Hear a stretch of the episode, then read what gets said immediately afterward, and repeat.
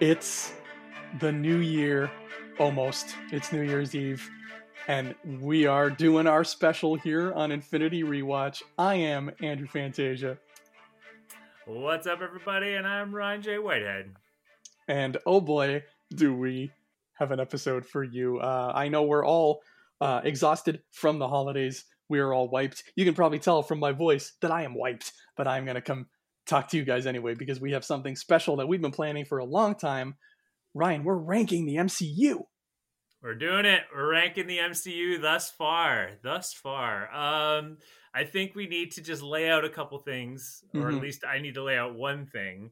Uh, we were able to secure a list from my brother, who's who's definitely someone who needs to be on the show at some point. Yeah. Um, and he has not, surprisingly, not seen Shang-Chi and Eternals yet. But it's because he has a kid, so he can't, you know, keep up with the the constant barrage of of new things uh, that that Marvel keeps producing. So so he, I think his list is is as important to be a part of what's about to happen. Uh, but for the record, it may have it may have affected some things because he hasn't seen Shang-Chi or Eternals. Right. And that when you told me that he hadn't seen them, I had the same reaction. I was like, wait, he hasn't? And then I was like, wait, he's also a father. So that yeah, makes yes. sense. He- he's also a dad. um, yeah, no, it, it was crazy because like, yeah, like he he's definitely would not miss these things. Like, would not miss these things. But it just goes to show you, you know, when you have a kid, it, it kids are big, uh, big responsibilities and time consumers. So. They yeah, are. so uh so but we all love charlotte and she's wonderful and um and yeah so my brother so just just want to throw that out there i'm i'm sure Shang-Chi give like a 10 out of 10 but i'm curious as to if you would love or hate eternals so Eternals, uh, I feel like it's a criminally underrated movie, and we'll, we'll get to it when we get to it. But uh, what I ended up doing for because there were a few people, um, there was Nick, and then there was also Brock and James had not seen Eternals as well, and I think they had not seen Shang Chi or something. But for any time there was a movie somebody had not seen, is I I didn't put it at the bottom of their list, but I put it uh, on the the average. I calculated the average based on what everybody else gave it right and then I I stuck it in their list in that respect. So uh, Oh, okay it's uh, I, I tried to give those unwatched movies as fair a shot as we could here. Um, let me just say off the top before we begin that I have never had so much fun doing math. i believe it i believe it It is the most I have ever looked forward to adding numbers and multiplying things. It is I I could do one of these every year. This is uh this was what math was meant for, I think. Back in ancient Greece when Pythagoras and all those people were putting together their numbers, they were like, you know, one day there's going to be a Marvel Cinematic Universe and people are going to want to know what ranking they give to it. So we need to come up with this number system now so that 2800 years from now Andrew can figure that out. So thank you ancient Grecians for throwing this all together for me. Um, now, as usually happens, Ryan, I don't know if you've ever seen when we do uh, on on Rebel Scum, we do the ranking Star Wars as well uh, every New Year, and every once in a while, not it's not common, but every once in a while we get a tie where two of the movies score the same thing. Actually, I should clarify for people listening how we scored this.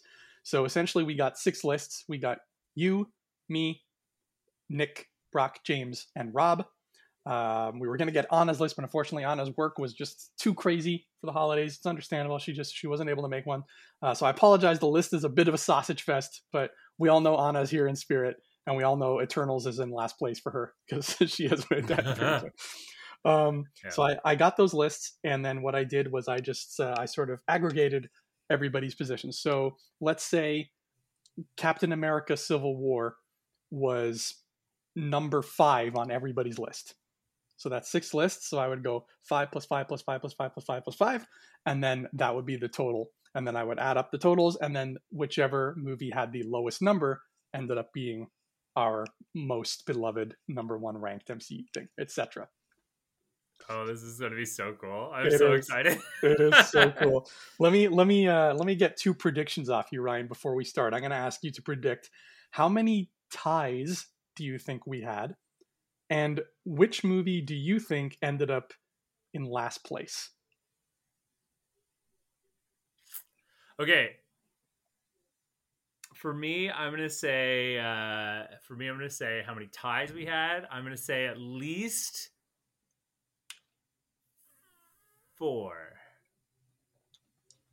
At least four. I was gonna go with three. I'm like, that's a good prime number. It's a safe number, but I'm like, no, maybe I'll throw in one extra. But four are gonna be at least in the same. And also, we have to point out two more things. One, Spider-Man: No Way Home wasn't in this list. Correct. Yeah. And two, uh, Disney Plus shows are not in this list. Yeah. Just the motion Okay. pictures. Just the most pictures. So I'm gonna say four tied, and uh, the bottom one, it's gonna be a toss-up. But I'm I'm gonna say probably Iron Man three is gonna be the bottom. All right. Well, I'm pretty sure I'm right. we actually ended up having three ties. Your gut was correct. We had three ties. oh no! I was greedy. I was greedy. now, Should've here's the in- the interesting thing with the ties is I was like, okay, if I end up with a tie, what I'm going to do to break the tie is I will like let's say there's a tie between Ant-Man and Ant-Man and the Wasp. What I would do is I would go through everybody's list and I would find how which of those two was above the other more often. Right? Okay. And that's how I would break the tie. I was only able to break one of the three ties with that method. Otherwise, for the other two, it was both exactly neck and neck again. So we'll we'll get there when we get there, but I just thought that was interesting how close those ended up being. As for your guess for the 26th bottom ranked movie, your guess was Iron Man 3. You're a wise man, sir, because that's exactly what it was. With a Oh, score of yes. 129 points, Iron Man 3 came in last place. Uh, I would not have guessed it was going to be Iron Man 3. really, Yeah, I what would have did gone. you think? Where did you think this was gonna go? I would have gone for uh, a Thor myself. Uh, I also would have, me and another person, Rob, we both had uh, Captain Marvel at the bottom of our lists. So I thought that uh, it might end up being pretty close to the bottom. But no, Iron Man 3, understandable, right? What, what do you think it belongs here? Like belongs on the list, or On, on the, bot, on the bottom of the list. Uh, I think yes, because you know, at that time with Iron Man movies, you know, first of all, the first Iron Man set such a bar. Like it, Mhm. it literally, you know, it, I I always said it with the first Iron Man. Once you saw the first Iron Man, once the first Iron Man came out, you know what superhero movies should be. So you have that you have that bar set for you and and at that point the there's no more excuses after Iron Man because if you do it right once, then you know at that point you should be able to go further. But Iron Man 3 still proved to me that they still had a little bit to learn um, in terms of experimenting and how to introduce like you know how to introduce like adapted formulas where they would change like characters a little bit and everything. Mhm. So Iron Man 3 was the first to kind of actually kind of not go the way it should have. And I think there and it also could if you look at the history of that movie, uh Favreau was even against the idea of bringing in Mandarin. He just thought it was the, the worst, the absolute worst idea because he he knew it was too big of a character to throw in at this point. And I agree. And so that the, the politics of that also just scream like, yeah, they they learned what not to do and that's why I think it absolutely deserves to be where it is because uh, if MCU has taught us anything is that you need to have a good villain and the and the villain has to have a really good story that that that brings that that has to be relevant to what's going on so um yeah I, I totally think it does belong there Yeah, I, I don't mind that they tried to have this crazy twist and throw everybody for a loop. It's just you're right. You need to have a good villain, and when the fake villain you gave us is a million times more interesting and scary than what we ended up getting, which is just random military folks with like sunlight eyes and Guy Pearce with breathing fire.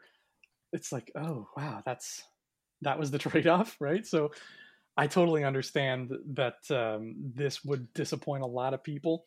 Um, I didn't have it uh, high on my list, but I didn't have it this low either. I think Iron Man three is fine ish. Um, so uh, I guess the uh, the rest of the other five lists really had it lower because it was uh, it, was quite um, it, it, was quite a disappointing thing on everybody's uh, everybody's rankings. As people were not uh, not feeling the Iron Man three love. Mm-hmm, um, mm-hmm. You know what I think could have saved this movie? MODOK. I, again, I MODOK, I believe, is a very, very difficult character to do. So I, yeah, I don't think MODOK would have saved that movie either. I, I do, I, I see why you would say MODOK actually, if you're being serious, because they're talking about aim. Like it's, it's an yeah. aim directed, directed enemy, uh, and and they just deviate and then throw in Mandarin out of all things. so I see why you say that on a serious tone, but I don't know if MODOK is is enough. I would say I would say that if you were to do MODOK, you would do what the video game, the Marvel Avengers game did, and bring in before he's MODOK. Bring in the character before he's MODOK. Ooh, I've never seen that. And guy. then and then have him be the villain, and then in the end, you tease the idea that he becomes MODOK. I could get on board with that. Yeah. Yeah. Uh, all right. So that was number 26. Number 25. Uh, I'm sure this surprises nobody. Thor the Dark World. Not surprised there either. No. um no, that makes sense. That makes sense to me. Uh I think that I think that with Thor Dark World again, villain issue right out of the gate, mistakes were made. Uh, overall, though, I, I don't think it. I don't know. I don't think it needs to be that low personally, but like I maybe put maybe put it one or two points higher, but I don't know what would go under it to be honest with you. So it kind of makes sense why it is where it is. But what they did right was the aesthetic was beautiful. I think this was one of the, the best attempts at Thor becoming more comic book looking and and and yet feeling a little more real and fun.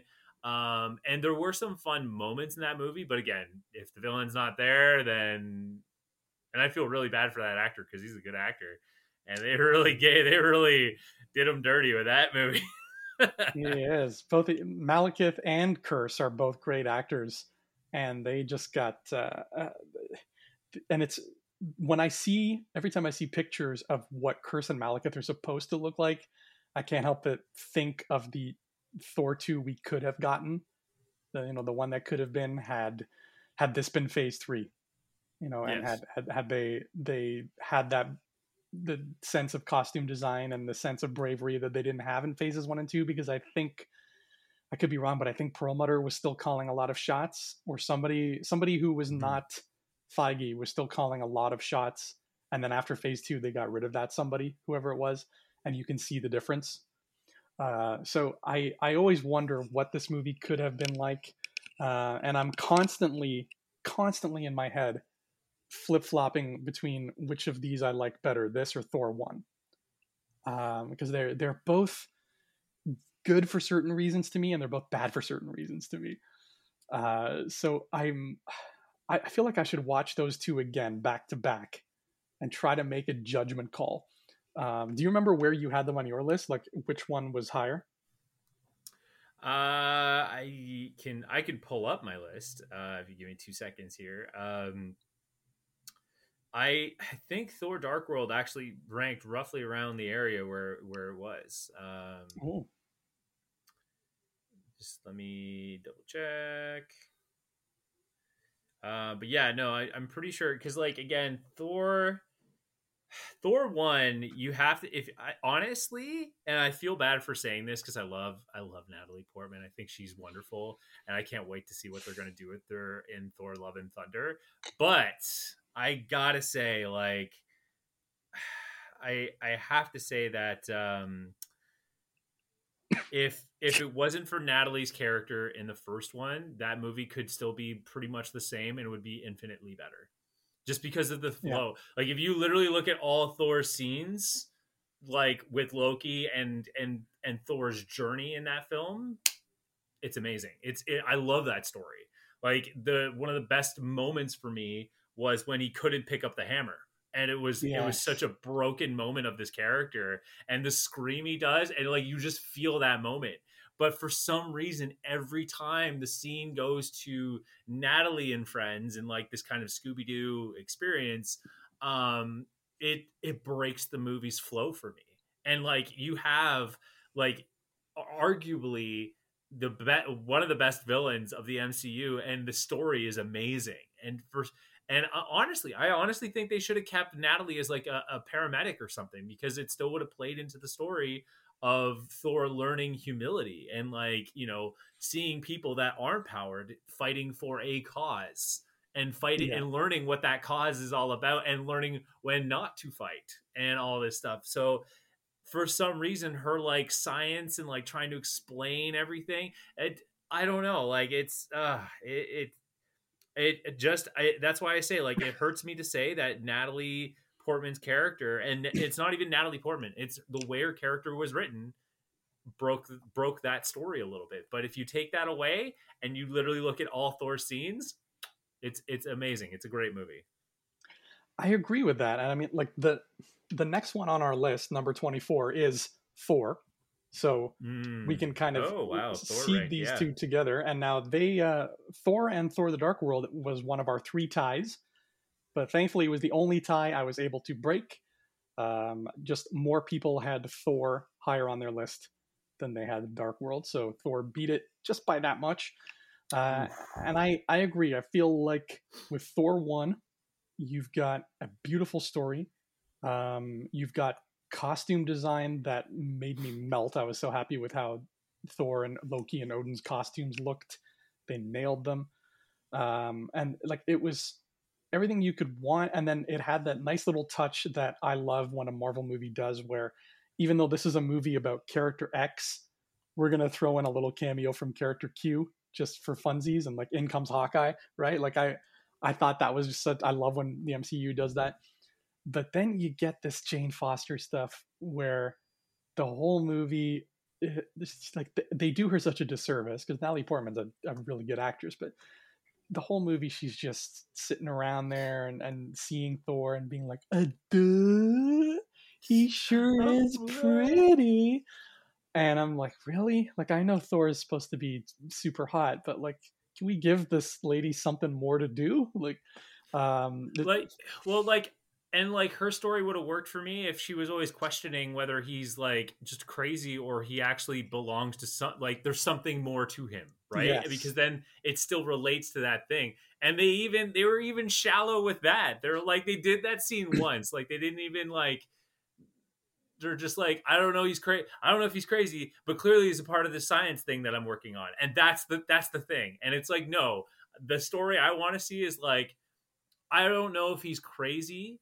or like there's something about him that tells me there's more to life or something like that. Like I don't even know how to describe it, but um, but yeah, like I I, I agree. Like it's I was I was getting a little tired of it's kind of like why is the rum gone joke of like, oh, he's so dreamy. Oh, he's so dreamy. Oh, he's so hot. I I hate you, but you're so hot. And it's just like I get it.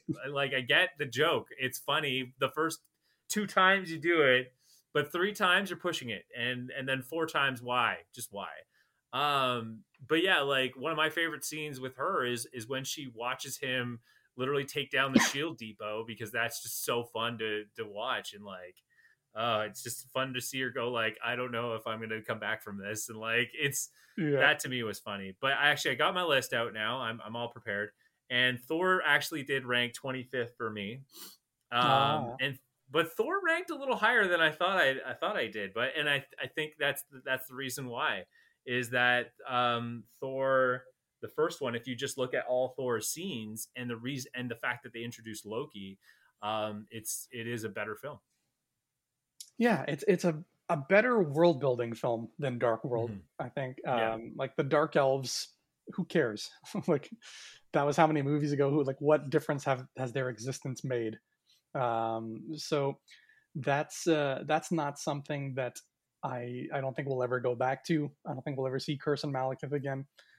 And for me, nothing can make a movie crash and burn more than an unearned romance. No, nothing. That's so well said. that. Like it's. Oh man, that is well said, sir. Thank you. And when uh, when Natalie starts making the goo goo eyes at Thor, it uh, it really takes a movie that could have been fun and interesting, and just turns it too much into just a cheese factory. And I think that could have been easily avoided with just some more careful writing. But what do I know, right? Mhm. Ah, well, so that is the Thors, the first two Thors, anyway. Uh, spoilers: it's going to be a while before we get to Thor three. Number twenty-three is Miss Captain Marvel. Not surprised.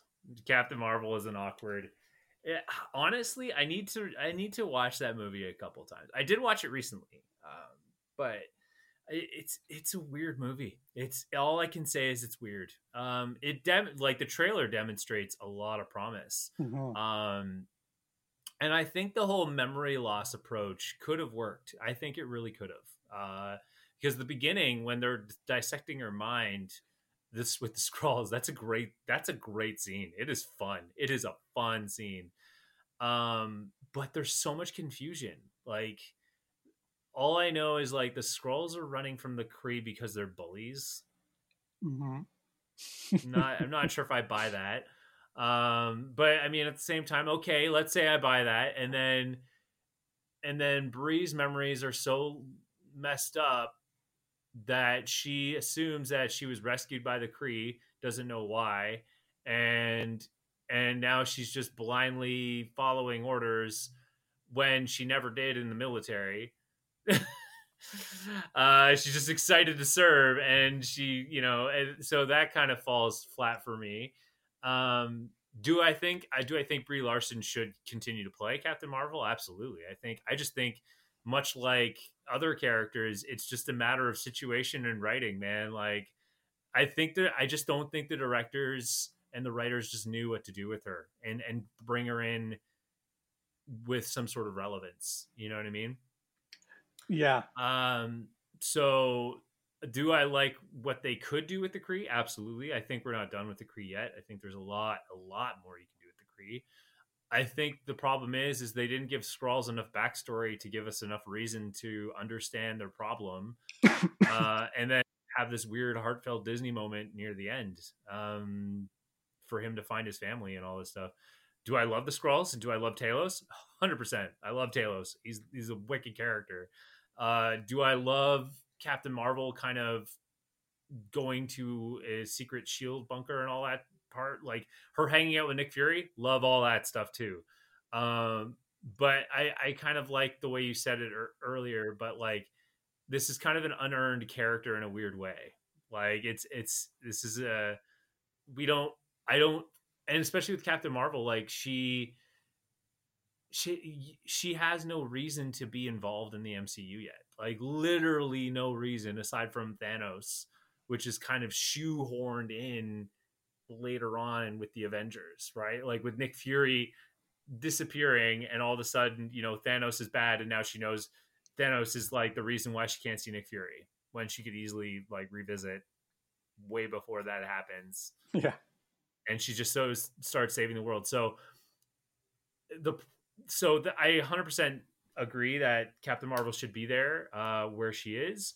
I think there's a lot more. There's a lot of work that needs to be done to make her character feel relevant and big and and great. Like how how can the Guardians of the Galaxy have more relevance and more importance than Captain Marvel? yeah. Like you know what I mean? Like point. Uh, that is like a really good point. like that's what blows my mind is like Captain Marvel literally works so closely with the Avengers and yet I feel more I feel that the Guardians have way more relevance. Yeah, um, it's it's tricky with this. Like I had this at the bottom of my list. Um, I don't hate it. It's just something had to be at the bottom, and that ended up going there. Um, I, I agree that it's very hard to write for this character. Uh, she's the Superman of the MCU in terms of power scaling. It's really hard to write for Superman. It's Yeah. got to be really hard to write for Captain Marvel too. Um, now, I feel like Brie Larson is awesome at it, and I feel like the character is awesome, and the character deserves better. Mhm. So I want to see them take her to new heights and new and exciting stories.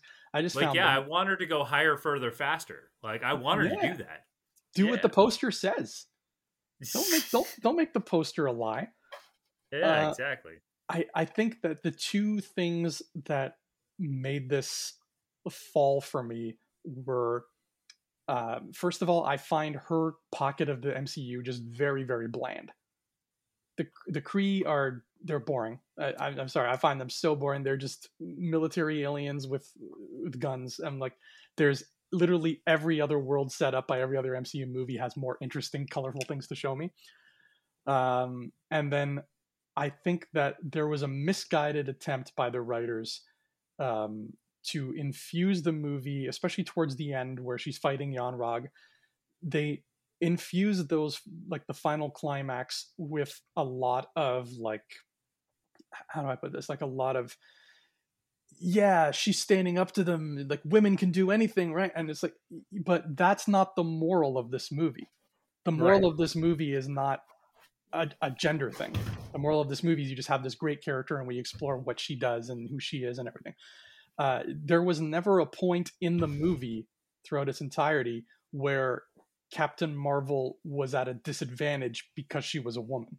That Yeah. never came into play. If if Yon-Rogg had been like uh, disrespectful towards her or like put her in a lower military position because of her gender or whatever, or like maybe I could see that that's a story of her like fighting that. But no, Mhm. she was she was recruited into the Kree. She became a high-ranking officer. Um, even the leader of the Kree, the Supreme Intelligence, takes the form of a woman. Her her uh, superior officer when she was on Earth was that same woman, was Glenn Close's character. So, uh, or whoever that was who was playing her leader, I can't remember. Um, so there was never a sense in this movie that the male characters were just being disrespectful or being unfair to the female characters. So at the end, when she's standing up and she's like, "I don't have to take like I, I'm I'm a woman, I can do it." Like that message again is unearned because that's not what this movie was about. They just threw in this last minute thing of like, "Yeah, girls can do anything." It's like, yeah, we know you've shown us for two hours now that girls can do anything. We have seen lots of women do awesome things in this movie.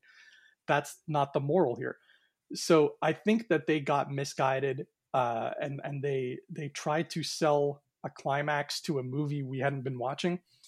Mhm. Um, like the only time I can think of in the whole movie where somebody was like sexist towards her was that guy in the parking lot, and she puts him in his place like that.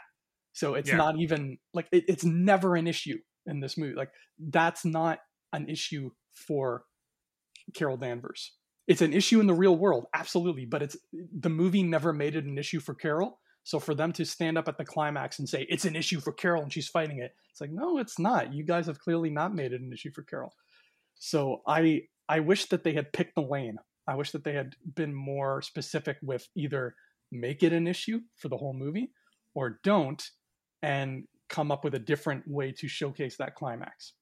hmm No, I, I wholeheartedly agree, and and even even her story that would have played that arc better, which is like her trying to become a fighter pilot.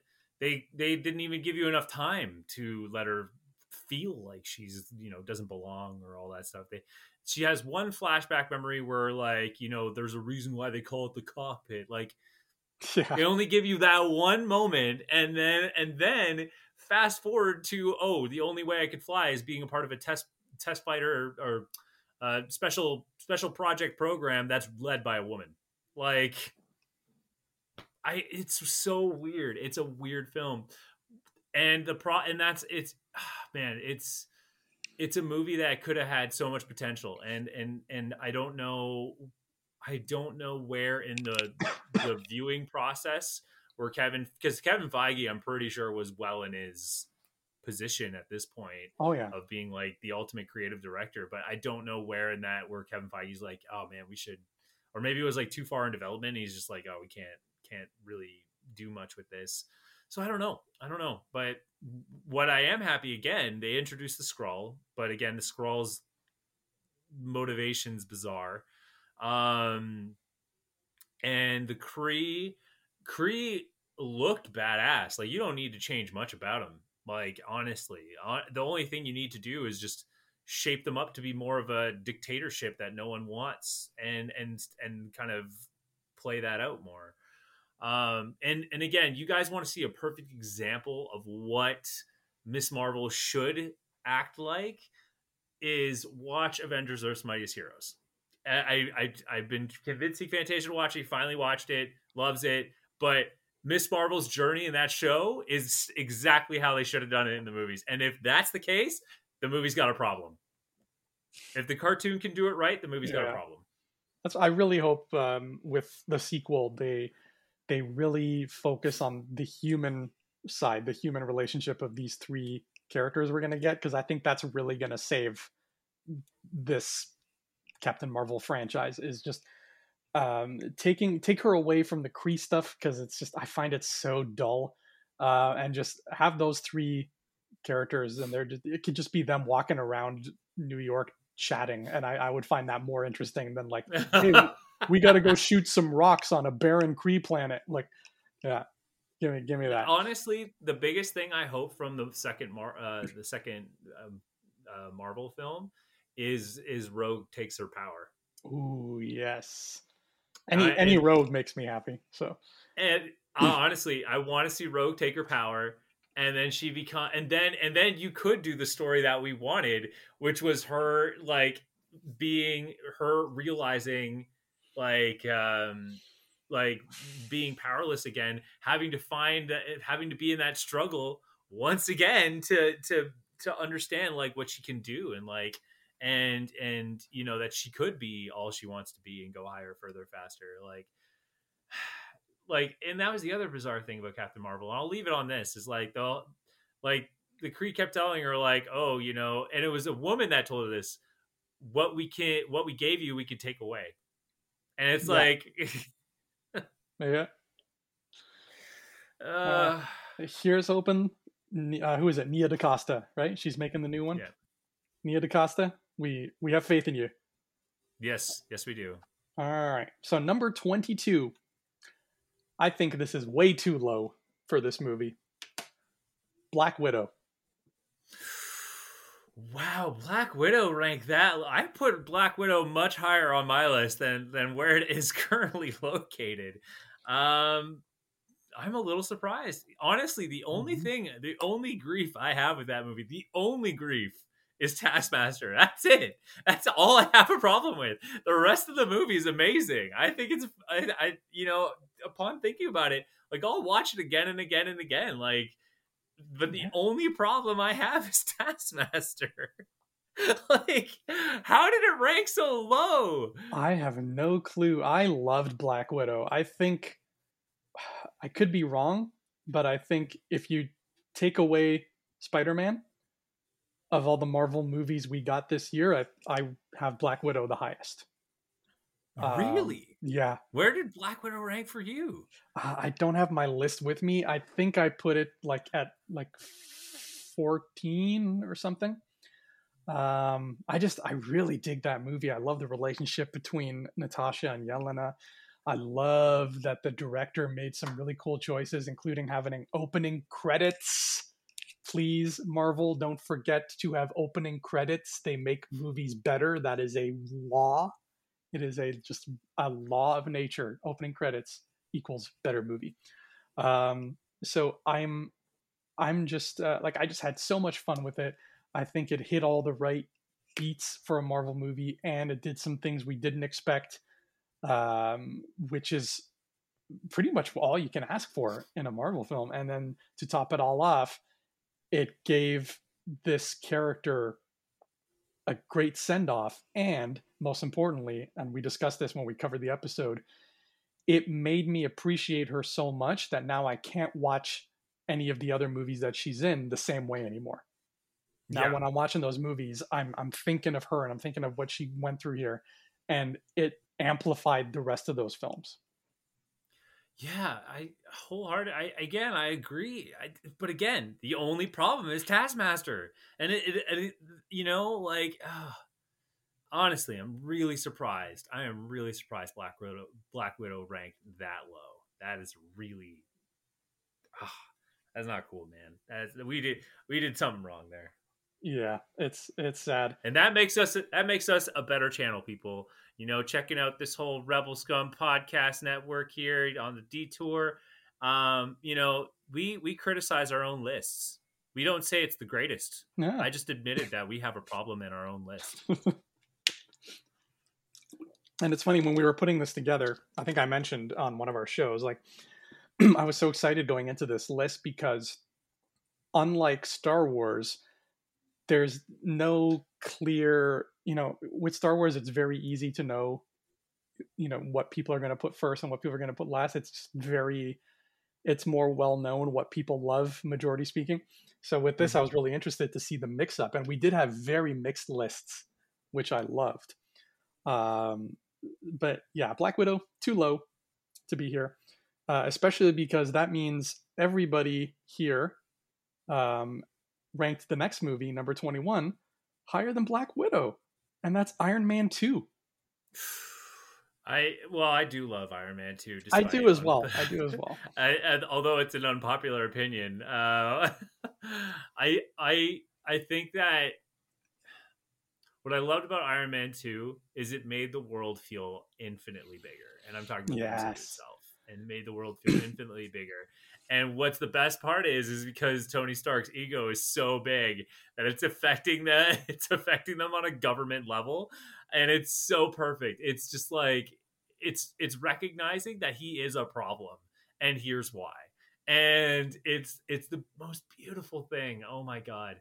Like I hope I hope there's a there's a She-Hulk episode or something where they have like a trial of the Avengers or something. Like should the Avengers be you know praised? Or, Ooh. mean, like we kind of had a missed opportunity in Civil War where there was there was only a debate amongst themselves where I feel like like even in End of Winter Soldier when Widow's in front of the Congress and being like, "You need us. You need like I want to see like a good half of the movie on that like that court case on and I want more of the Avengers there. I want I want them all pleading different cases on why they should or should not exist. And and again, the Marvel game did a really good example of it.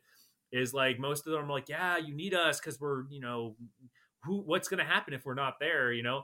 And uh, and Banner was the deciding vote, and he's like, no, we're we're bad, we're bad people, like.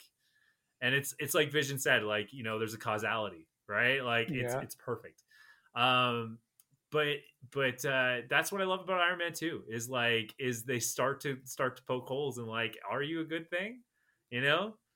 And i love i love uh justin hammer's line you know he he claims it's a um he claims uh a it's a sword that's meant to be a shield. And uh Right. and i love that line and it's so good. Oh man yeah no i really i do love the second one do was the villain strong enough? No. I think the villain had a good backstory and and and i think they should have just kept it more crimson dynamo-y as opposed to this kind of whiplash approach. Um but his backstory was awesome. The the dialogue between them was amazing. Mm. uh and yeah i mean it was it was a great film. I i honestly think it was it was awesome Uh, I love Iron Man 2.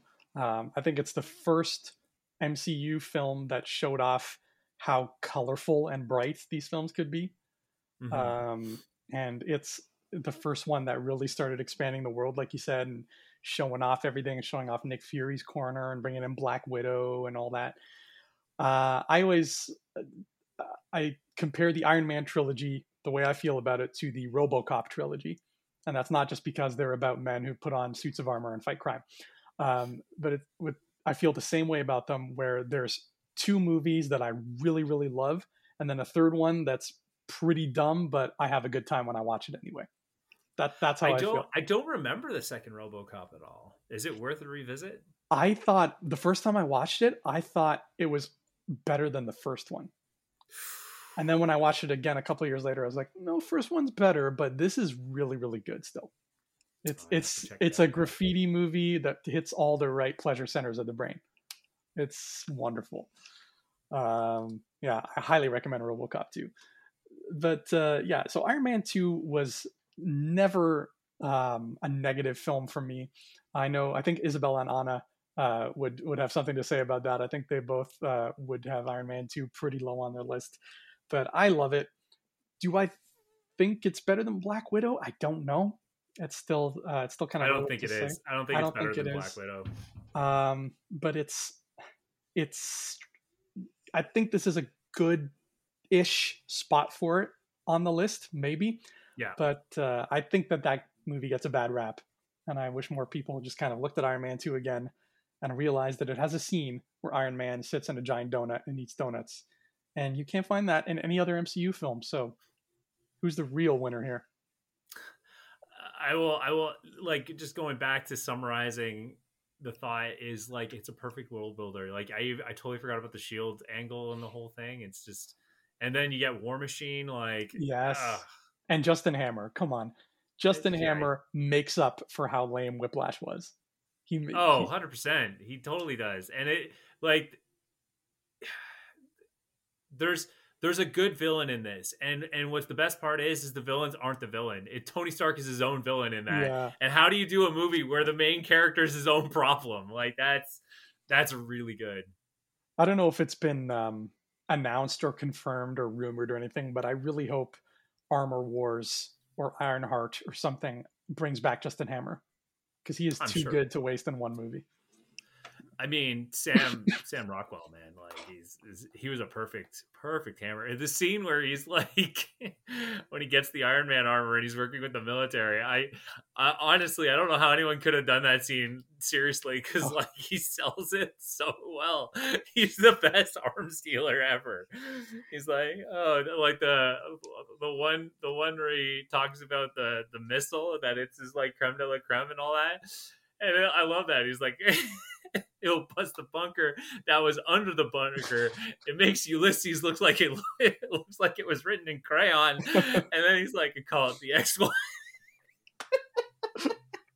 if that if that doesn't make it a great film, I don't know what does. oh, I I'm telling you, one day on this show we're going to do a ranking episode on the villains. Spoilers, he's going to be high on my list. I'm, I'm just putting that out there right now. And oh. I'm gonna I'm gonna end with I'm gonna end with I'm pretty sure Don Cheadle in that scene is laughing at that last that last shot of him where his hand is over his mouth. I'm pretty sure he's laughing behind behind that mouth because it or behind that hand because it is what if I were to be reacting to what I just heard, I couldn't I couldn't be serious. Like that was yeah. really funny. Oh, what a what a treasure of an actor. Well, so that was Iron Man 2. Now, number 20, 20th place on our list of 26 films is The Incredible Hulk. That's fair. That's, mm-hmm. that's I mean, no more or less needs to be said about that movie. Um, except I will say, like, I think Norton had had a good idea. I think that I think that they were they were really onto something. So much so that I'm I'm I'm not surprised that Ruffalo kind of still took elements that the first one built off of and still ran with it. Um, I the villain was perfect uh, and super fun, and again another world building film, which was really cool to see. And I think the I don't know. I honestly don't know where that movie went wrong. To be honest with you, I think it was just I think it was an overall great film. Yeah, I feel the same way. I and I, I remember I was looking through the rankings that we give, like our Infinity Stone rankings. I was looking mm-hmm. through those to help make up my mind, and we both did something that I think was very, um, very wise when we ranked this movie on our podcast, where we gave it two different rankings: one as a Hulk movie and one as an MCU movie. Mm-hmm. And as a Hulk mm. movie, we ranked it pretty high. As an MCU movie, not so high. And I think that's where the stigma, for lack of a better word, comes from regarding this movie is it's a fantastic Hulk movie. Dare I say, an incredible Hulk movie. Um, but it's it's uh, it's such an outlier. It's such a black sheep. It's really it was really not an MCU movie till Abomination showed up in Shang-Chi. If we're being perfectly honest, uh, mm-hmm. like you mm. could have plucked it out and done away with it, and it wouldn't have made a lick of difference. Or rather, um, no, Ross. I forgot about Ross. Uh, they they reuse Ross, but the the fact that it's just sort of it exists in its own little pocket, and there's never really been any attempt to bring Liv Tyler back into the fold or to kind of explain anything about the plot of that. It, it's just sort of it exists and it doesn't. It's it's so weird. Um, they they acknowledge it almost in the same way that the Netflix Daredevil shows and everything would acknowledge the movies, like not directly but in a roundabout way, as if they're trying to avoid a copyright law or something. So, I think that there's a parallel universe where maybe I don't know Mark Ruffalo was in this movie and it tied in more and everybody loved it. But as it stands right now, I think this is a good spot for it on the list. Mm-hmm. Oh, 100%. I want to see more Ross. I want to see way more Ross. The the amount of prejudice and bias that he brings in to uh to that movie and just like taking in take, trying to take the Hulk and he's like as far as I'm concerned that man is the property of the US military like I want to see more Ross. Just even Widow wasn't enough. I didn't get nowhere near enough Ross in that movie that I thought I was going to get. I just want to get a nice red Ross, if you know what I mean. Mm-hmm. Get him nice and I, angry. I hope we see him in She-Hulk. I, I wish. I hope there's a scene where like he has to testify about Blonsky, and mm-hmm. and like and you know she she has to say like no this person's you know bad and all this stuff and and ross comes in he's like no you're you know who's to blame for this your your cousin and like just like yeah. hitting that hitting that button of anger oh i want it i want it i want it and like seeing and then seeing her and she-hulk later and then ross being like see this is why we need to have our own hulk you know our own nuke she-hulk is going to take a lot of aspects of the hulk mythology and bring mm-hmm. it into the forefront. I hope anyway, because uh, that's the big pocket that they're missing right now is all the Hulk stuff. So mm. She-Hulk, you have a lot riding on your burly green shoulders, but we believe in you. Oh, I'm, I am so whole all in on that show. Yeah. My brother did mention something that does make me a little bit nervous, but I I'm all in on that show. Uh, my all bets. I'm like literally all the money I have is on that riding on how amazing that show is going to be. What did your brother mention? There's some there's some story things that they're teasing about the show. It's still kind of rumor based, but it kind of makes it feel a bit too quirky uh, hmm. for the tone that I think they should go for with the with the Hulk kind of series, uh, with a Hulk kind of series uh, being She Hulk and uh, they're trying to go for it sounds like they're trying to go for a deadpool tone where she breaks the fourth wall um, oh. a few times, uh, which will be kind of weird for an MCU character to break the fourth wall like that, uh, kind of like a Deadpool approach. Um, so I don't know. I think I think one thing that MCU has done well without breaking the fourth wall is having the audience participate in conversations. And the best way I can describe an example of that is in spoiler moment uh, Spider-Man: No Way Home. If you haven't seen it, spoiler, you've been warned. Mm-hmm. Um, is when when um, uh, when Maguire is talking to Garfield, and he's like, "No, you are amazing." Like, because we were part of that conversation. Like, you know, we all felt that his movie, that Garfield's movies weren't strong, and he's not a great Spider-Man. But the truth is, he is an amazing Spider-Man. All pun intended. Yes, that was a beautiful moment. Mm-hmm. Uh, all right. Well, I have faith in that show and I think they'll do okay. Uh, mm-hmm. And I think it's coming soon, so we'll see what happens. But right now, number 19, Ryan Eternals. It ranked a little higher than I thought it was going to. Uh, I I still I need to see that movie again. I'm still not sure what I saw and and why do I think it's good or bad. Like I don't know. I just don't that film's a lot to digest is is all i gotta say when people ask me should i see eternals i think actually that's a big that's a big conversation that i've seen and i, I dare viewers to to comment on it the same way how do you talk about Marvel or how do you talk about the Eternals to non-Marvel fans? How do you how do you present that to them? Because honestly, I have no idea. Like the, for me, I always say like, oh, you know, they're kind of like think of them as space gods, and essentially, you know, they're like essentially they're like Jesus, and they live among you. uh, but like, but at the same time, is like, anytime someone has seen it, they're kind of in this mood of like, uh, like, what did I just, you know, what did I just watch? You know, like, and what does it mean? It's it's funny because this is the second longest MCU movie. Right, clocks in at two hours thirty minutes, and it's so strange that such a long runtime was given to a property that nobody was familiar with yet. Yeah. And to top it all off, after walking out at the end of the movie, I feel like we needed even more time with them. Um, I, I enjoyed it pretty thoroughly. I thought Eternals was really, really cool. I thought that everything they did with the Celestials was exactly what I wanted to see with Celestials, and it paved the way for some good Galactus stuff later down the road, maybe. Mm-hmm. Um, and I, I just liked the team and I liked their interplay, and I want to see more of them and what they can do. Um, I feel like, yeah, I don't really know what it is about the movie that people aren't clicking with. I get that it's different. I get that it doesn't feel like an MCU film, but is that really enough for for all the negativity that's been going around for it?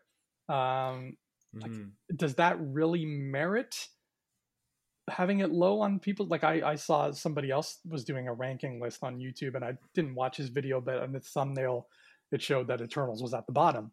I'm like, is that just bias? Because right now everybody's it's cool to hate on Eternals. Like, but like, mm-hmm. what does being different really make it bad? I don't think so.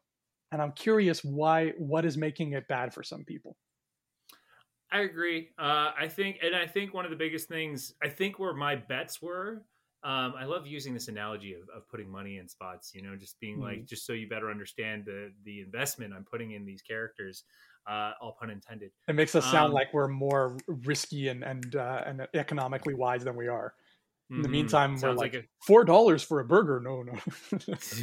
well, I think it's like poker, right? Like it's like you have a hand, you have a hand, you have money on this hand, and then certain cards come out that change the whole game and mm-hmm. it makes your winning hand to a losing hand. Like it could that and that's exactly kind of analogy I, I love working with. So um, especially in this conversation. So with eternals my money was on dwayne whitman to have or dane whitman to have to kind of be the narrative because he is the only connection for us as an audience to kind of understand like we're in the MCU world and you know there there's been these ancient beings that literally hold us in their hands like literally our fate is in their hands mm-hmm. um and that's why i was kind of hoping for the story of him to I, I was hoping that he would be a bigger part of the movie and spend a lot more time with sersi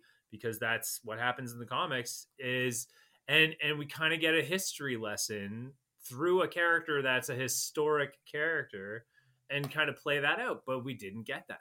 We literally got okay we're going to learn about the eternals we're going to learn by literally spending time with them. And and and it wasn't historically it was done literally just spending time with them like, hey, let's go meet, let's go see what Kingo's up to, do do do do, like, you know what I mean? And like, but there's something bad gonna happen.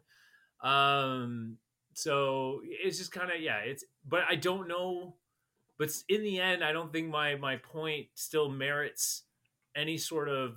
I don't think my point will eh, merit any sort of reason why it's good or it's bad.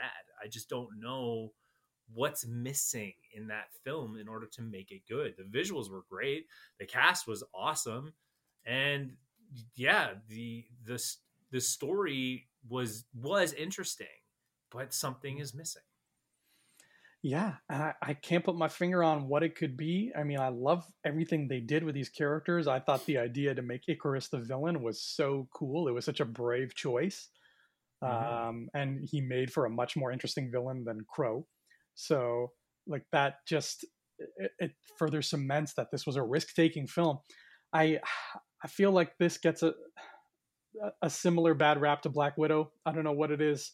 Um, I don't think it deserves the hate it's getting. And I, I think I don't know if there are plans to do a sequel or not. That's why it's such an outlier. Like it might just be a one and done thing. I don't even know when they expect these other characters to show up again. But mm-hmm. I just I feel like the more we get of the Eternals, the better this movie will look in retrospect. You know, actually, I would love to see. I would love to see uh, Chloe Chloe Zhao do another Marvel character. I think the Eternals is a big, big undertaking, and I think even though she really wanted to do it, I, I think that she, I think that she should have done something else. Honestly, she probably could have done Captain Marvel. Probably made it really good. Hmm. Not that those directors were bad. I'm just saying, like, I think that I think that her kind of storytelling would have benefited Captain Marvel a bit more, but I honestly think there's about a thousand other things, a thousand other characters she could have done that would have been really cool to see. But I think she should do another film, but not the sequel to Eternals. I think she should do. I think Eternals should be a one and done. I don't know if we should get another story from them. I just don't. I don't know why. I don't know why you would. Oh, sorry. Hold on. I lost a bit of your audio there. You said you think she should do another film, and then what?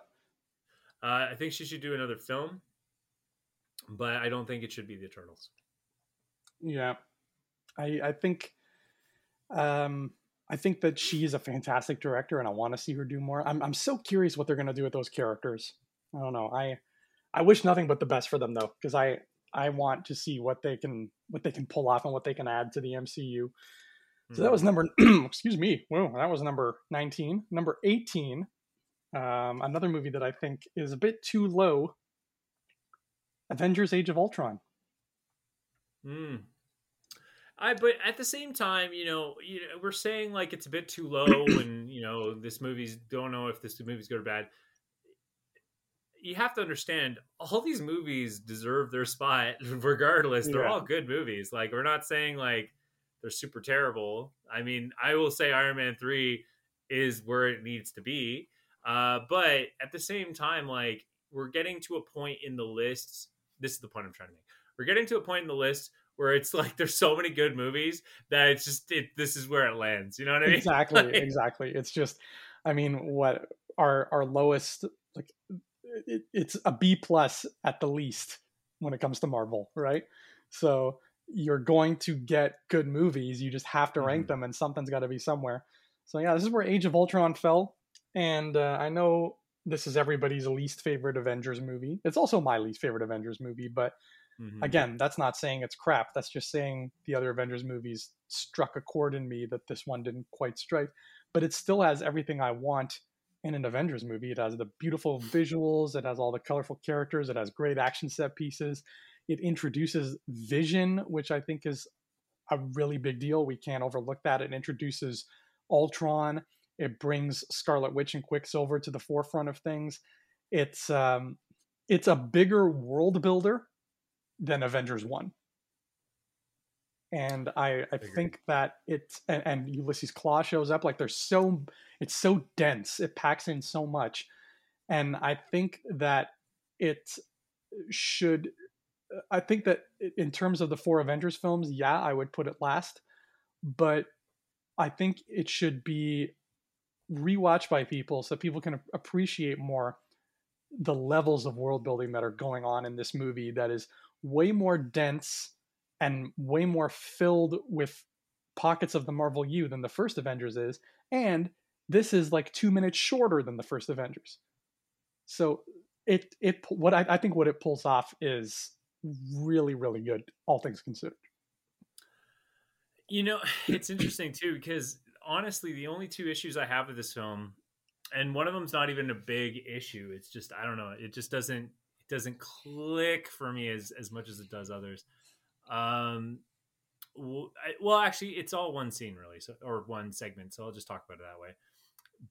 The Barton getaway, the the you know going to the Barton house, that to me kind of broke the film a little bit, but not not in like I don't think the scene shouldn't exist. I thought the scene was important in its in its way. Um, it just didn't it didn't resonate didn't resonate well. Um, other than that, I think the film's perfect. I, I, don't I don't think you could have gotten anything better. I don't think you could have gotten anything well you could always get something worse. But I don't think you could have gotten anything better from that movie. I think it's I think it's a great movie. Like you said, like Quicksilver, Scarlet Witch, Vision, uh, Ultron. Oh my god, such a scary yes. and intense character. I think I think more screen time with him would have been fantastic. Uh, and I like I like he, how he talks about when he's in the church and he's like, this is the exact center point, like explaining that. That's so good. Um, yeah, I think the only thing that wasn't going for it was the Barton household moment. And I think I think the other big problem I have with this movie is the politics seem to cloud how good this movie really is. A lot Ooh. of pol- a lot of nerd politics on this movie. Oh, because Tony Stark built Ultron and they didn't like that. Well, that was the first because like we still weren't used to the idea of them adapting and changing certain things.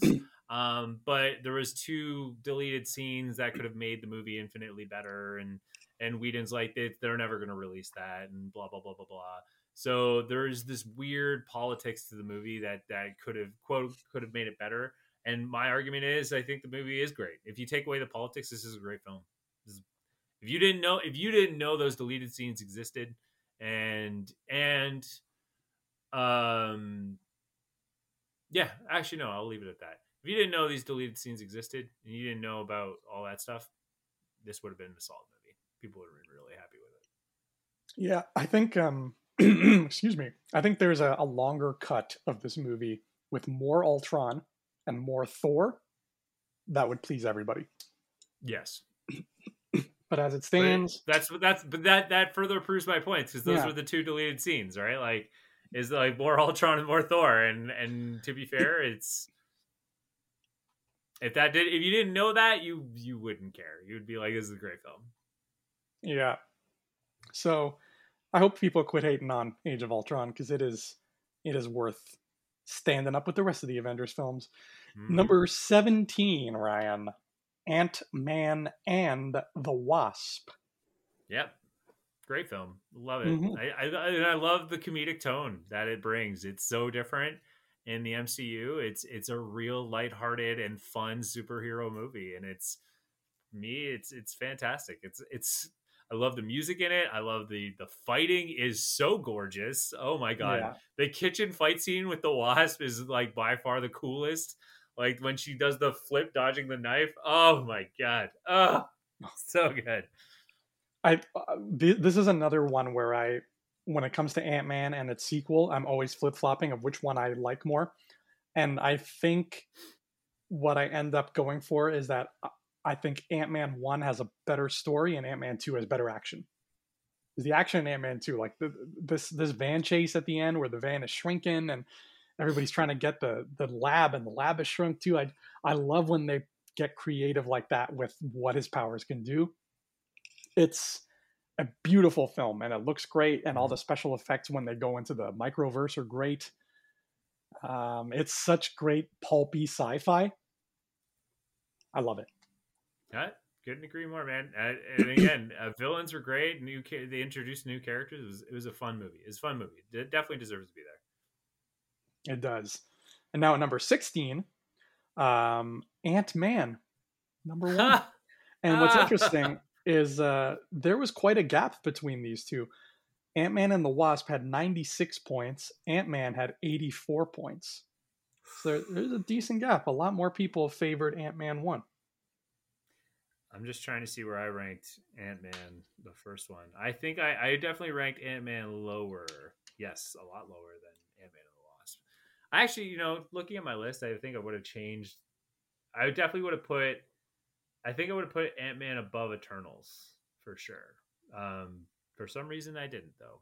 I don't know why. I think hmm. it's because literally this list, and it, I, you know, it, you guys have to understand if we were to ask you to do the same list, I'm sure you would come to the same hurdles. And I even challenge you. Yeah.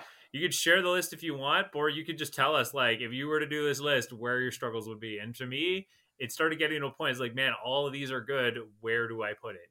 Um, but yeah, Ant Man one ranked lower for me. But I'm in, in this final list, and why I love this formula you've created so well. Um, I think it, yeah, I, I I figure the first Ant Man does have. If I were to literally compare the two, it has the shock value of of being the most amazing film that it is. Mm-hmm. Um, because the other thing too is you have to understand this movie wasn't going to work. It, it literally, you know, they had director issues trying to get Edgar Wright to build this thing, and it didn't work. And the next thing you know, they finally find Peyton Reed has to they had to script doctor the whole thing, and then on top of that, like they literally they got they got Peyton Reed and told all the actors, "Okay, film's good. We're gonna start producing it. By the way, you have to go to Comic Con now and talk about how you're gonna make Ant Man." And literally, they haven't made it yet. And so this film should not have worked, and yet it did. Yeah, that whole Edgar Wright debacle. I remember that really scaring me because I was so excited. He's he might be my favorite director. Uh, mm-hmm. and when I found out that he was gonna do Ant Man, I was like, yes. And then I found out he was bowing out of Ant Man because of greater differences. I got afraid because that was the first time. No, this isn't Lucasfilm. That was the first time that we had heard of this happening in the MCU. Yes, so that's right. It was worrying, and I was like, oh no. And it was around that point where I was getting, you know, it was the thrill of I can't believe I'm going to see a movie with blank. And we were fresh off Age of Ultron, where I was like, I can't believe I'm going to see a movie with Vision. And now going into this, it was, I can't believe I'm going to see a movie with Ant Man. So that excitement was real. And when I heard about this director swap, I, I got a little bit afraid. I was like, do they not know what to do with this character? Is he too hard a character to adapt? What's going to happen? And then what we ended up getting was a movie that looked beautiful, that had, in my opinion, the handsomest man in the world, and according to People magazine, also many other people's opinion, the handsomest man in the world, playing Ant Man. Uh, it had great a great story with him and with Hope and with um, uh, Hank, and just like the three of them putting together this job and going up against a, a, scary villain. I thought Yellow Jacket was a pretty scary villain. He was creepy and evil in all the right ways. Um, and I think what Ant Man and the Wasp was missing was a decent, memorable villain. because Ghost, she's great and I love her. Then she ends up not being a villain. So it kind of like, do we count her as a villain at that point? Or is the villain just hmm. Walton Goggins? In, in which case, our villain is just a guy in a suit with courtly Southern manners. It's like, ah, I don't know. So there's so many merits to these two movies, and I feel like if you took all the best parts from each one and cherry picked them, you would have the perfect Marvel film. And I'm really hoping that's what they do with Quantumania. Is take all the best mm-hmm. parts of Ant Man and all the best parts of Ant Man and the Wasp, put them together into one mega movie, and throw in Kang the Conqueror for good measure. well, actually, I, I, gotta say too, one thing Ant Man had was actually a first big surprise, which was Falcon being in the movie. And That's I don't right. think a lot of people I don't think a lot of people knew that, which was pretty cool. Yeah, that was a big deal when we saw him show up. Uh, and to see it's always great seeing those random little fights between characters, right? So to see Ant Man versus Falcon, beautiful. Um, I think they're just solid, fun movies, both of these, and I can't wait to see. I, I have a feeling they're going to Ragnarok it with part three. I have a feeling they're going to oh, take everything 100%. and just it's going to be beyond what we've imagined. So number 15, Ryan, is where things get interesting here. Number 15 is Captain America. Okay, oh yeah, oh, I uh, oof, where did I rank good old, good old Cap? You ranked um, it pretty high. I remember. Yes, I did.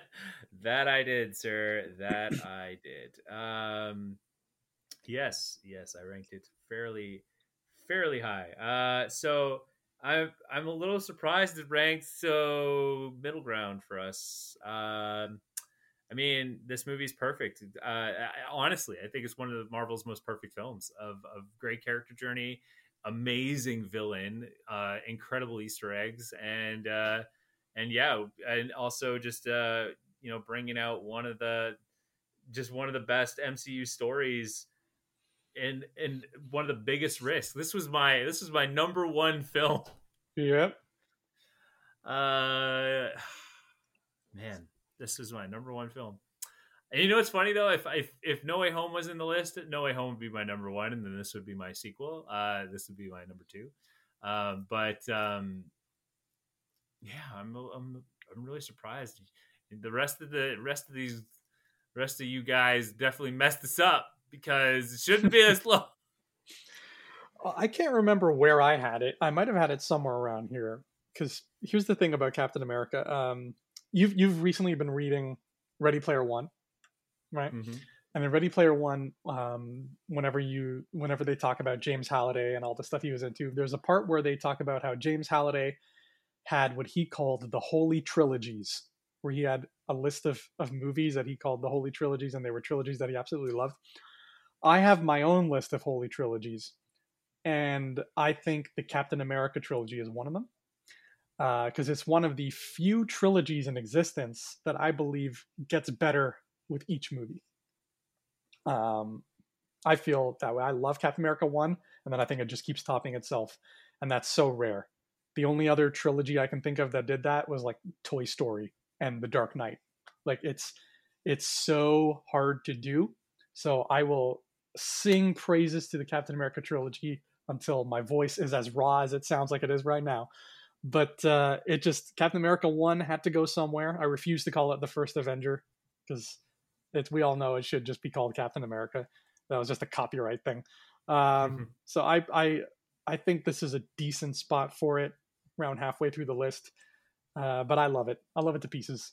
It's good old Nazi punching, Red Skull bashing action of the highest order, and it has Hayley Atwell being amazing, and it has um, what's his face, Toby Jones, promising not to get a scratch on Red Skull's car. So yeah, and it was it was kind of Marvel's first period piece, and it was yeah. so good. It was so good. What an incredible risk, and it paid off the biggest.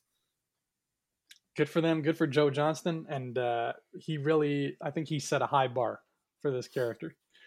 Uh, so that's Captain America, and then we go to number fourteen, Guardians of the Galaxy Volume Two. I actually ranked Volume Two a bit lower on my list um, because I think that movie is fantastic. The reason why I ranked it lower was because it was long. It was unnecessarily long. I think this was an unnecessarily long film. I'm nothing against nothing against it in that, and that's not a terrible problem to have. Like a movie being longer than it needs to be, but to me, it just there's to me it started to feel slow for me, and that hmm. that's mm. because it was too long, and that's that's when it gets a problem for me. But other than that, it's the only problem I had with it. It's just too long. It is a long movie. Uh, it's significantly longer than the first one. I think it's like 18 minutes longer or something. Mm-hmm. Um, I, I just feel like when I look at it, I can't find any fat that I would trim. Mm-hmm. Like I can't think of anything where I'm like, yeah, I, I can do without this. Um, it's it's just more Guardians goodness, and I think that it's. I, I also would rank the first one higher but I think it does beautiful things. It expands the world of Guardians in amazing ways. Uh, like I'll I'll never forget the way I felt when I heard that one line that Sylvester Stallone says when he says, "There are a hundred Ravager clans across the galaxy. You just lost the business of ninety nine of them by serving one." That is the kind of world building that I love because I'm like, wait a minute, there's a hundred of you. Oh my god, what are they like? So uh, it's it's uh, it talk about opening up doorways. This movie opens up all the doorways and then some, and I think that it we can't forget how brave it was to end a movie with the death of a major character and then the movie doesn't end on a big bombastic note. It ends on this quiet sad note. And i find that ending scene beautiful. I can't watch that ending scene without getting choked up. Uh, it's just it's the perfect way to end Yondu's story and to to have that movie just end the way it did. I feel like a lot of superhero movies would be too afraid to end that way. But James Gunn was brave enough to do that. And I have a feeling we're in for more uh, of that kind of bittersweetness in volume three. Yeah, I agree. I agree, hundred percent. Uh, like like I said, I agree with you. I don't I don't know where would I would trim the fat, but I still feel like there's there's some fat there. Maybe, maybe. And ego better villain than Ronan. Yep. Yeah. Can't deny that. All right, number thirteen.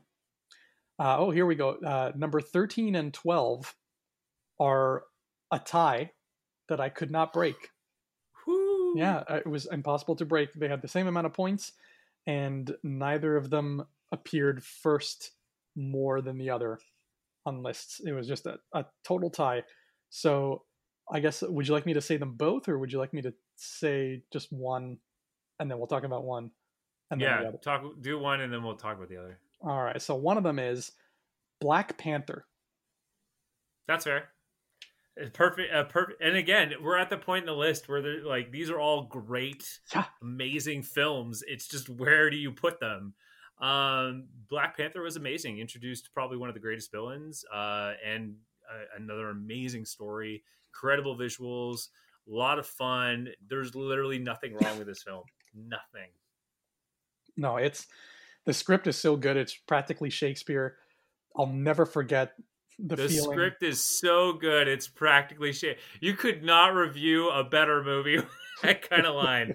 Woo! That's good. It really good. is. And the feeling you get in the theater when the camera pans up to that waterfall and you hear the the drums and you see all the different tribes and it's so colorful and beautiful.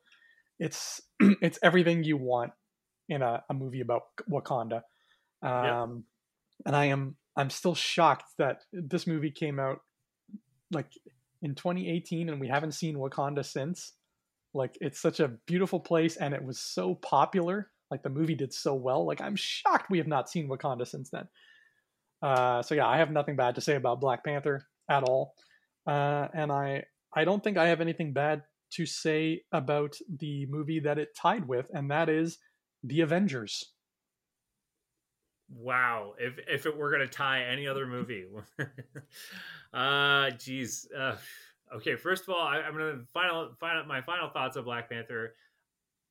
You know that movie probably meant the world to so many people, and and uh, you know uh, Chadwick, you're gonna miss that guy. I'm gonna miss him. Mm-hmm. Um, but yeah, I just uh, there's literally there's this, and just to show you, like it tied with the Avengers, like that's huge. yeah, Um, Avengers to me has a bit of emotional stakes in it, where where the big thing here is that uh, it just I'll, I'll never never forget the excitement, the anticipation. You know, getting all these characters together. Like if you look at the if you look at the promo for this. If you look at the promo for this movie, 90% of what they say is like, this has never been done before where they have all these different franchises coming together in this one movie. And that's that's that's the line for all of their advertising like Yeah. all of it. And just the the spectacle that was the avengers is oh my god. And i'll never forget to i'll never forget when my brother looked at me after the title card kicked in and he's like that was just the beginning of the film like Mhm. epic that's how you open a movie. Um, yeah, that was it. Was something that should not have worked. All the odds were against it, and we were looking forward to it ever since we heard the whispers that Iron Man was going to have a post-credit scene where they say Avengers Initiative. We we had all this anticipation, all this build-up, and then finally the day comes and this movie comes out, and I think it exceeded every one of my expectations. I could not stop smiling when I watched this movie. Um, I had it higher on my list than it is here. Like I absolutely love it. It's the first, and I think still to this day, the only non Star Wars movie that I went to see in the theater three times. Uh, I just I could not get enough of it, and um, I I just love everything they did with it. I love how they they did the impossible. They pulled it off, and to boot, they ended in a way of saying like you think that was big just wait just wait to see what we have in store uh, as a person who grew up with those trading cards, right? Like I recognized Thanos, and I was like, "Oh my god!" Like I could not believe how spoiled we were we were about to be. So this movie to me just it will never not be special. Um, now I know James, for example, uh, ha- actually had Avengers last on his list. He does not care for the Avengers at all. So it's it's uh, it's very it's not a unanimous thing.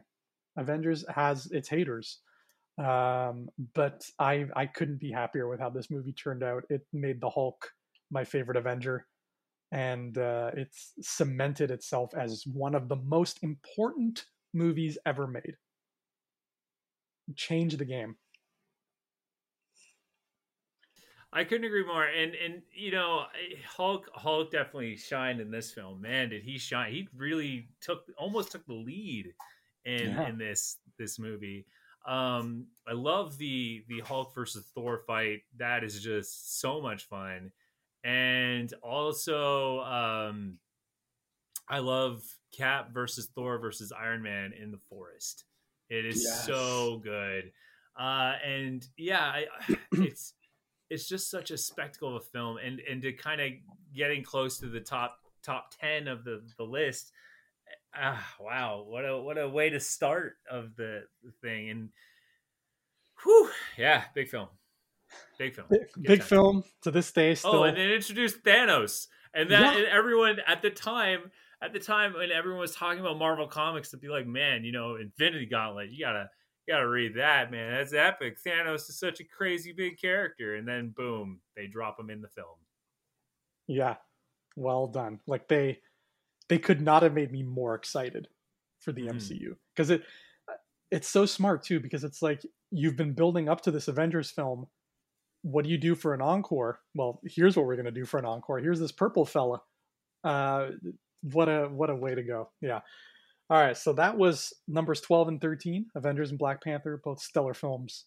Um, and now we go to number 11, Doctor Strange. Mm-hmm. Uh, I think the only only issue, only issue I have with this movie is not even an issue. It's not even a problem. It's just it's just if I were to only if I had to criticize one thing, is Kaecilius. I love the mm. actor. I definitely think it was a waste of using a good actor on a character like Kaecilius. Uh, I I would love to see him play Doc Doom, hundred percent. I think I think he is the Doctor Doom until proven otherwise. Although Cillian Murphy could play, uh, I think it's Cillian Murphy could play an amazing Doctor Doom. Uh, but yeah, it's just a weird choice in my humble opinion. Other than that, I I was I I think the biggest memory I have of that was seeing the first set photos uh, of Doc Strange, and I was so excited. I was just, I was, I was so ready. Give me Doctor Strange. Oh man, I, I loved this when I watched it. I loved it even more when I rewatched it for Infinity Rewatch. Talk about beautiful world building.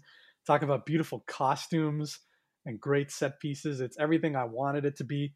I love wizards and I love everything about the wizard world. Every time you know Mordo says, "This is the spirit of Chung Word," and it comes from the land of high fee and i'm just like oh tell me more. Uh, I, I love it to pieces. Um, I, I agree. I think that mads mikkelsen i, I don't dislike Kaecilius, but i agree with you. I think he was wasted on Kaecilius. just cast somebody else in that role. Um, i think if there's one qualm i have with it it's that i feel like the movie's too short uh, it's one of the shortest mcu films and considering it's such a big wide world that doctor strange inhabits I just want more. And I'm really hoping Multiverse of Madness is just 19 hours long. Um, I I love every image we've ever seen of Doctor Strange. He just looks perfect. Like they could not have made him look more perfect. So I am I'm all for anything with Strange in it, and um, I I think that this is it could be next to Black Panther one of the best solo introductory films Marvel's made. That and Iron Man. And Captain America. Ah, well, yeah, that's. Uh, yeah. Your silence there, I was like, right, right, right, right, right. uh, so that's Doctor Strange, and now Ryan, we're getting to our top ten. Let's do it. our top ten. Here we go. Number ten is. What do you think our number ten is? I'm gonna say Iron Man is probably gonna be top ten. It's not. Number ten is Shang-Chi and the Legend of the Ten Rings. Whoa! Okay, okay, all right. I'll run with that. Um, Shang-Chi, eh? I would say, well, Shang-Chi wasn't too far off on my list. Um, actually, yeah, I'm surprised that uh, Shang-Chi got as high as it did. Uh, so, or sorry, I'm surprised Shang-Chi didn't get higher. Um, Shang-Chi, yeah, I think definitely a good top 10 entry. Uh, again, another another great introduction of a character. You know, mm-hmm. I think it wholeheartedly deserves where it needs to go. The action in that movie cannot be rivaled. It cannot be rivaled. It was beautiful and Simu, man, I, I couldn't imagine the intense and rigorous training they put Simu through oh, to get him to where he needed to get to in that. Because I mean, I heard he's I heard he's he's a well trained martial artist, but even in that, like they they put him through the ringer. And I watched I watched the YouTube channel where the the the stunt crew, um, they they were they were just the they were these guys that are well trained martial artists, and they do all these YouTube videos of fight scenes of all sorts of things. Um, and and and they got to they were one of their biggest idols was Jackie Chan, so they got to even work with him. So I'm not surprised we saw Jackie Chan esque fight scenes, but um, but yeah, I I would say, but saying but in saying that, the training that they had to go through, I think one of my favorite fight scenes though is the the the bus fight scene, and surprisingly enough, the uh, the fight scene when he goes to see his sister. That's a really good. Yeah. Oh, I love that bus. That bus might be my favorite fight scene in like the MCU. Like it's so well done. It's exactly what you want out of a good fight scene. This, yeah, yeah. um, Shang-Chi takes Marvel and mixes it with martial arts. So like I know that's tailor made for you, my friend. Like this this movie was all Ryan. Yeah. Um I think I I really loved Shang-Chi. Uh, however, of the four movies we got this year, I would put it at the bottom. Uh, and that's not because it did anything wrong. It's just I think it's against Eternals. You oh yeah, put it at the yeah. bottom. Yeah, really, I like, I like Eternals more. It's again, it's not Shang Chi didn't do anything wrong. It just it was it was a very basic movie.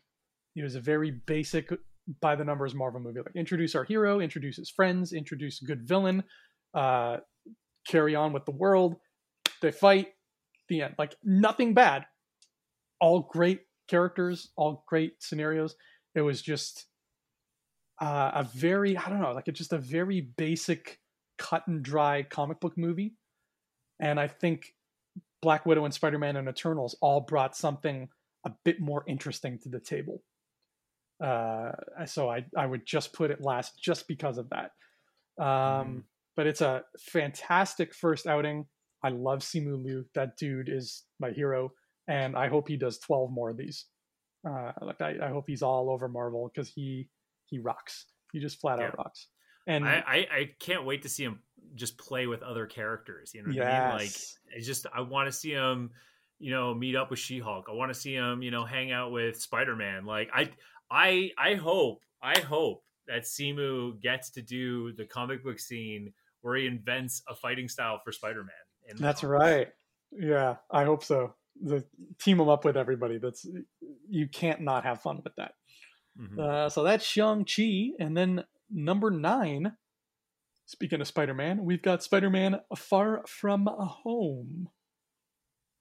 Ooh. At number nine. Now this is this is out of the two, or sorry, out of the three. No, I'll say out of the out of the you know before No Way because this is this list is done before No Way Home. So right. um we've seen it though, like we've seen No Way Home, but we just felt it would be unfair to just throw it into the mix and it would be too predictable to yeah. throw it in the mix right and now. And too soon uh, to really find a good ranking for it. Mm-hmm. Um, but to me, before No Way Home, this was definitely the best my my favorite Spider Man just because just because of how it played with my feelings. I think is is Mhm. the best one of the the, the the most unique things about this film because like I've said when we did the rewatch of it, this film plays with your feelings because they almost had me convinced that Mysterio, there's something about Mysterio that he's here for a good reason. And when they changed it and like that movie completely 180s like at the bar scene and it, and he gets the glasses. It's so good. So good. Uh so yeah it, and I wanted, I've always wanted to see Mysterio done in the movie format, and this could not have been a better time. I think the technology was there to make him make it look really cool. I would love to see. I would dare to challenge Marvel to do a bit more practical effects mixed within Mysterio, but Hmm. I hope this isn't the last we've seen of Mysterio because I think this. I think there's a lot more you can do with him. I, I have a sad feeling this is the last we'll see of him.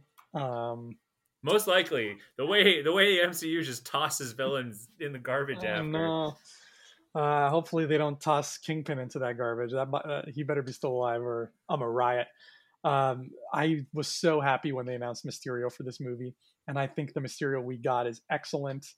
He's just the right amount of unhinged. He's creepy and weird, and he needs to be. And the movie is kind of weird and off kilter because if you're making a Mysterio movie, it needs to be weird and off kilter. You can't just have a straightforward kind of film. Um, so I think Far From Home did exactly what it needed to, given what it was, what story it was telling. Having said that, I do prefer Homecoming. Um, I just think the the twist in Homecoming was better than this. I think the I liked Vulture as a villain better than I liked Mysterio. Not to say Mysterio was bad; he wasn't. I just liked Vulture better. Um, but I think one thing that I think this Far From Home could have benefited from is I know a lot of people complained in Homecoming that there was too much Iron Man in the world of Spider Man. And I, I get that. I understand. Um, and then Far From Home comes along, though, and it, it feels like they doubled down on that rather than trying to fix it. It's like now the Iron Man stuff is part of the villain as well. Like, Mhm. how does Mysterio do what he does? Iron Man drones. Uh, and there's a personal bias for me because I find drones really boring. I put them up there with zombies as the two most boring things that I never want to see in movies again. Uh, if they ever make a movie about zombie drones, you can find me outside the theater heckling them. Uh, I do enjoy the Watch Dogs games though, and those games have drones for days. So there we go. Maybe I'm just a big old hypocrite, but I love this film. I think it's a great um, little side story to to Peter Parker and everything he's doing, and it leads into No Way Home so well that it's just a a beautiful springboard, and it, it does so much with the character and with uh, it strengthens more of him and more of MJ so all around, it's great. I got very little to say about this in the negative sense. I love me some Far From Home. couldn't agree. Uh, couldn't agree more. Um, I, I, but like I said, if if I were to compare it to like Homecoming, I'd still say uh, Far From Home is better. Um, although Homecoming does have some truly, truly resonating moments that I that I really love to see in a Spider-Man film. Um, so yeah, but uh, yeah, it's it's in a great spot, and it made it to the top ten, so I'm I'm happy about that. Well, let's go ahead and start comparing it because our next one, number eight, is Spider Man Homecoming. Oh yeah, there's there's something I have a lot of beef with our lists comparing it with others. I think you Mhm. all are wrong. um, no, but this is a great this is a great film. I think they I I again if this if you're gonna reboot Spider-Man and put him into the MCU, this is the perfect film to do it. Um, and it was it was everything you, it was it was everything you wanted in a I think you wanted in a Spider-Man film and what I love the most about it is ju- just the unique edge it brings to the MCU film and and it does it in a couple ways. First of all, it's not it's not a traditional MCU film because it's Sony's character, uh, Right. even though it's a Marvel character. Um, and the second thing I like about it is most of the music's all contemporary and operatic and all this stuff. And Spider Man does punk rock, which I really love. Uh, so I there's so many cool things about it. Um, and I was a little I was a little worried about the whole Karen, you know, having the Stark suit kind of thing. Um, even though his suit like looked like the classic Spider-Man suit. Uh, did I did I but there are certain things I did like. I'm like, oh, you know what? He because if I were to do a Spider-Man in today's world, like literally if I wrote Spider-Man, if Spider-Man didn't exist and I created him in today's world, you know, his suit would have like a little camera drone, you know, in his chest, like because because his belt had the flashlight, right? So how Yeah. do you do how do you do those little things? Um, and I like that his his goggles shrink and open up and all that stuff. Um, but yeah, so I think this was a really good modern attempt at Spider-Man, and I I applaud that director, man. This guy, and I love it because what I think is most hilarious is, is like, okay, Spider-Man's been done twice. We're looking to do it a third time. Uh, will and asking a director to do this this character who's beloved, it's like the pressure is on. So here's the thing if he had to do Fantastic Four first, I think it wouldn't have been as bad. And I'll tell you why. Because you could do infinitely better than the Fantastic Four that have we've been given. Yeah, that's not a high bar. It's not a high bar. It's still a bar you have to go above, uh, but it's not a high bar. Spider Man, on the other hand, there's been a lot of beloved favorites. You know, like the first two Spider Man movies are pretty good. So, and Spider Man's a very beloved character. So you have a lot of. Pre- it's like a Batman film. I would I would have a heart attack if I were a director. If if if, the company came to me and said we would like you to do a Batman film, I'd be like I I I, I don't know if I could. I, I literally like if I was if I had the skills of a good director, like if I was if I had the skills of like Denis, for example, from Dune, um, if I had his skills of a director and someone told me to do a Batman film, I, I would be like, I, I, I don't know, I, I don't know if I can do that for you. Throw even if you throw me like ten billion dollars or whatever, I'd be like, I, because like it just goes to show you like how the expectation of the fans is would drive you crazy. So like look what happened to Edgar Wright, you know, like we want you to do an Mhm. Ant Man film, a character that not many people love, but still the pressure was on. So props to this director for taking on this character and coming in with a really cool and creative approach. Oh, his approach. I adore Homecoming so much. Um, I think it Mhm. might still be my favorite Spider-Man movie. Um, it's just it's everything I wanted. His costume has never been better in any movie ever. Um, I love the costume at the very end of No Way Home, but uh, you only get it for a couple seconds. And this is the only film in this John Watts trilogy where he's in the red and blue the most and that's what I wanted. I, I don't want none of this red and black business. I want the classic red and blue, uh, and I love the way it looks. Oh my god, do I ever love the way it looks? And the the whole twist with the vulture, like people in the audience were gasping, and it was just a, such a funny movie. I've never been to a Marvel movie where the audience was laughing so much up until that point. It Mhm. hit all the right notes for me.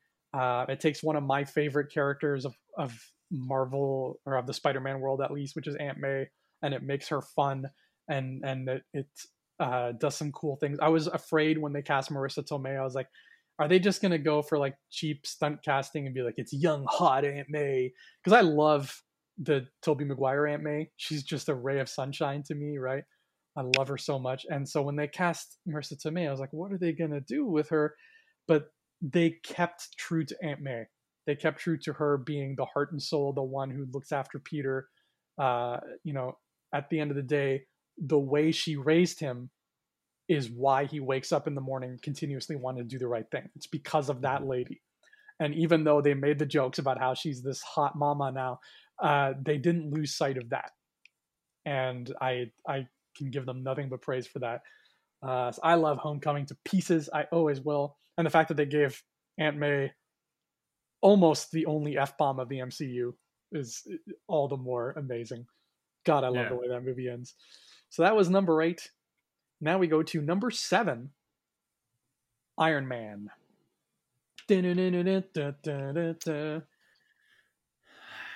Honestly, it's the first it broke a lot of ground. And props to Jon Favreau for putting together what was the biggest bet in the Marvel's world. It was literally all or nothing, and and knocked it out of the park. And took a character not a lot of people cared about. You know this and that story. I could read that story a thousand times, like or even watch that story a thousand times. It was the biggest gamble, and man, did it pay off! What a film! What a film! I mean, I mentioned how the Avengers is one of the most important movies ever made. We we have to give credit where credit is due and put this up there with it because uh, this got the ball rolling. And I think it's such a testament that this ended up being number seven, Ryan. It's such a testament to the greatness of this movie because when we do the ranking Star Wars every year, the one that always ends up getting lost in the shuffle in the middle of everything is A New Hope. Because it's the first one, it's the most basic one, it just kind of sets the stage. It's, you know, the most bare bones Star Wars movie. Um, so people tend to overlook it. And when we make our lists and we're like, yeah, well, I love this one and I'm not crazy about that one. Oh, yeah, I have to put a new hope. Uh, we'll put it somewhere in the middle because it always just kind of gets lost in the shuffle. Every other Star mm-hmm. Wars so much more of an attention stealer.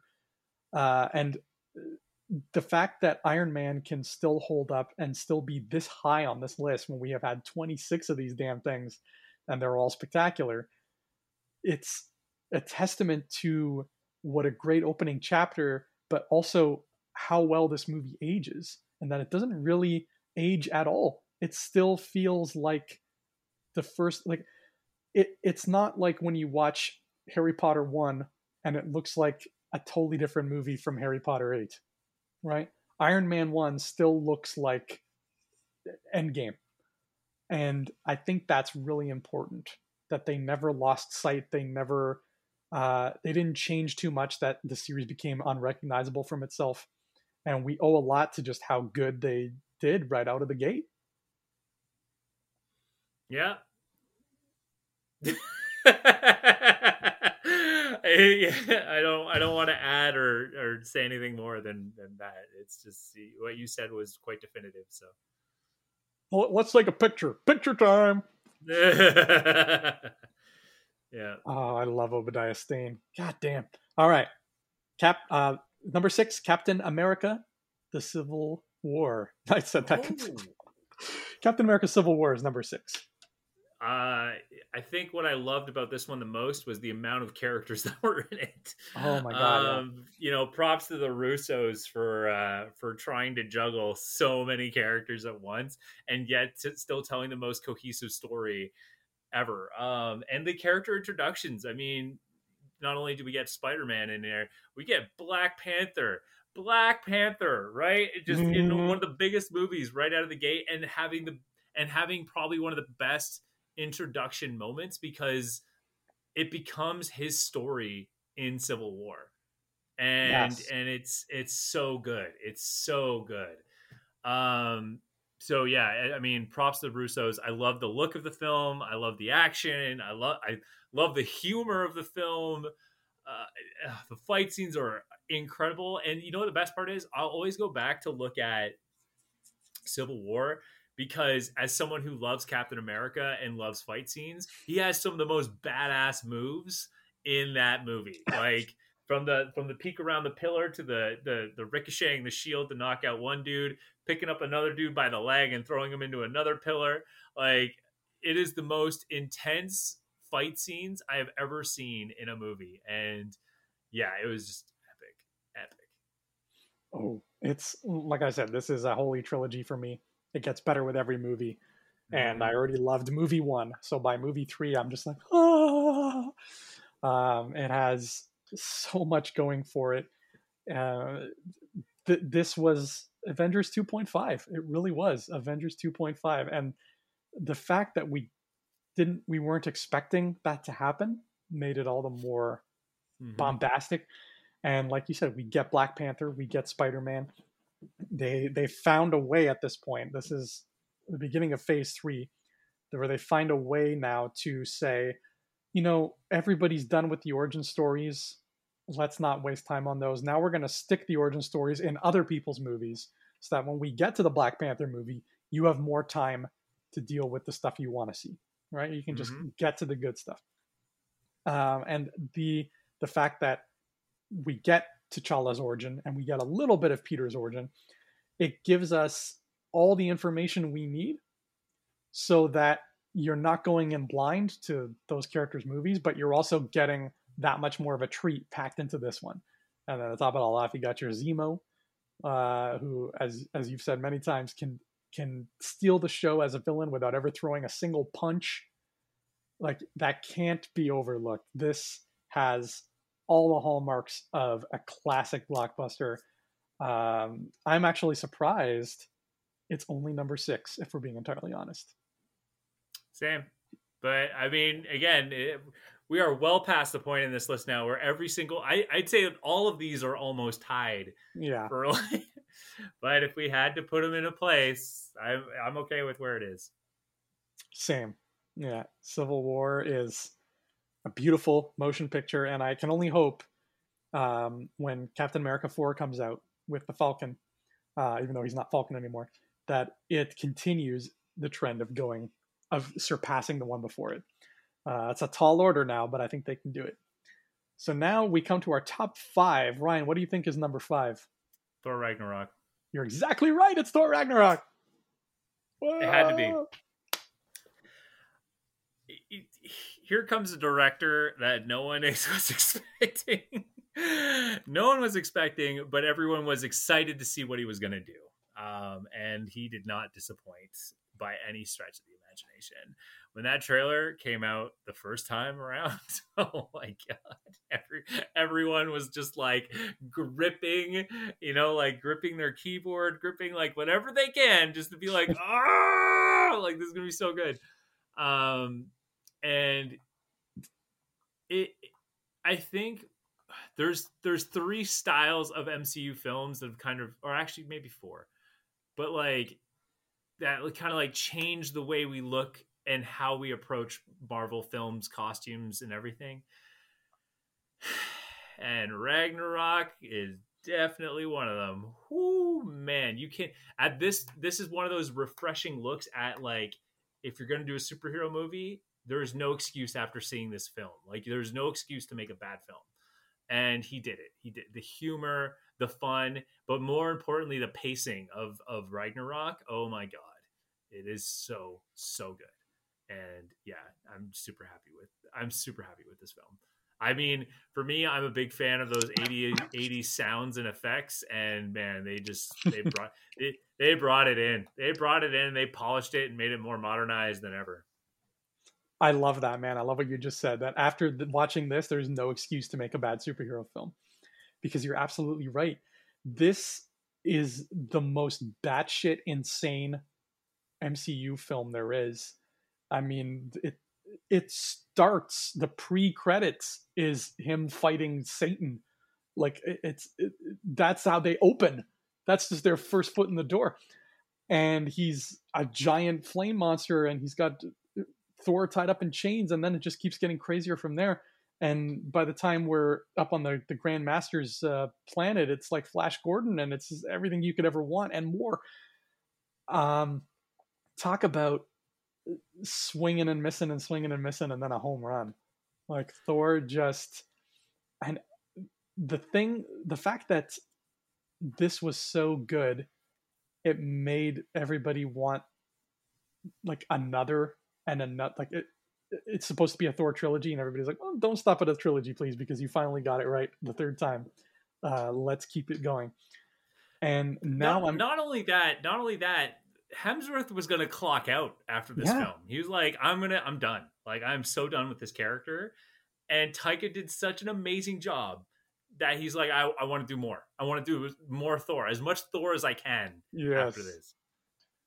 yeah, that's so exciting. I, I hope uh, I hope he does a third one with Taika as well. I hope Love and Thunder is not the end, because if we can have a Taika Thor trilogy, just imagine the possibilities there. Um, even if Thor dies in this next one and the third one is just about Jane, whatever. As long as it's as long as she's still Thor and it's still Taika doing what he does best, that would be a hell of a great trilogy to make up for the lukewarm two that we got before. Um, I love everything visually about this movie. This movie's visuals are so good that it almost, when I'm watching it, I almost feel depressed because I know like no matter what other movie I watch, it's not going to look as good as this. It's not going to be as colorful as this. Yeah. Like I, I just wish everything looked this nice. Um, and I hope Captain Marvel 2 learns from this because that color was something sorely lacking from that film.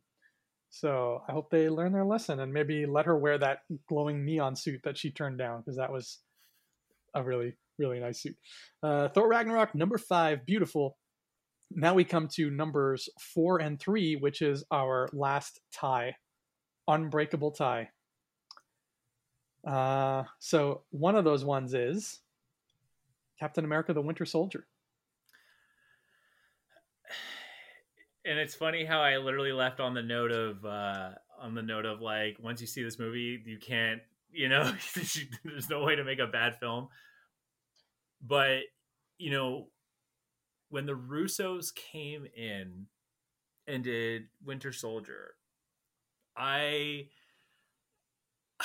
I was so blown away because I'm like, there is something DC was still doing that made it have more of an edge to it. You know, like it's kind of like what what the uh, what the uh, the '90s uh, rock stars of comics did for Marvel, which was like your uh, your Jim Lee, your McFarlane, your Erik Larsen. I was talking to my brother about all these artists, uh, your Liefelds, all those guys. You know, there wasn't a, an adult edge to it, and mm. and the Marvel movies they had really good tones, but some of the superhero outfits didn't quite land, and the look and feel didn't quite land just yet. And after the Russos did what they did with Winter Soldier, it changed all the looks of the superhero character from there on in. And I mean, you know, yeah, the motorcycle thing. I, you know, little people are a little bit over that, but not me, man. I mean, if you're gonna do a motor, if you're gonna do a superhero outfit in today's world, just being it being just a plain old leotard is not is not going to work. And so, how do you make a character, you know, look like their suit is meant to protect them? And and Cap's suit looks very much like it's meant to protect him. Like it's it's gonna, you know, it's got the layer to it and it's got the the bulkiness. It looks like he's wearing football gear, which to me yeah. makes sense. Which to me makes sense because he's going into battle. You know, football, you're dealing with a guy who's like you know 300 pounds, and you're not going to wear a, you know skin tight leotard. You're going to wear body armor to like absorb some of the some of the blow, right? So some of the badass looking characters in that. I mean, Falcon looked awesome, um, and we got the introduction of Falcon, which was fun. Uh, Widow looked the best she's ever looked, in my humble uh-huh. opinion. This is before before the, the Avengers um, Endgame, because yeah, was it Endgame? Yeah, it was Endgame because I think that was her best outfit, and then Black Widow was just icing on the cake. Um, but yeah, characters all look their best, and probably the best world building storytelling. I mean, you know, now that I think about it, is like Thor, Thor two, Iron Man two, all the most of the sequels, all were trying to build the world, but Cap, you know, they just they they really just they just really capitalized on like what world building was.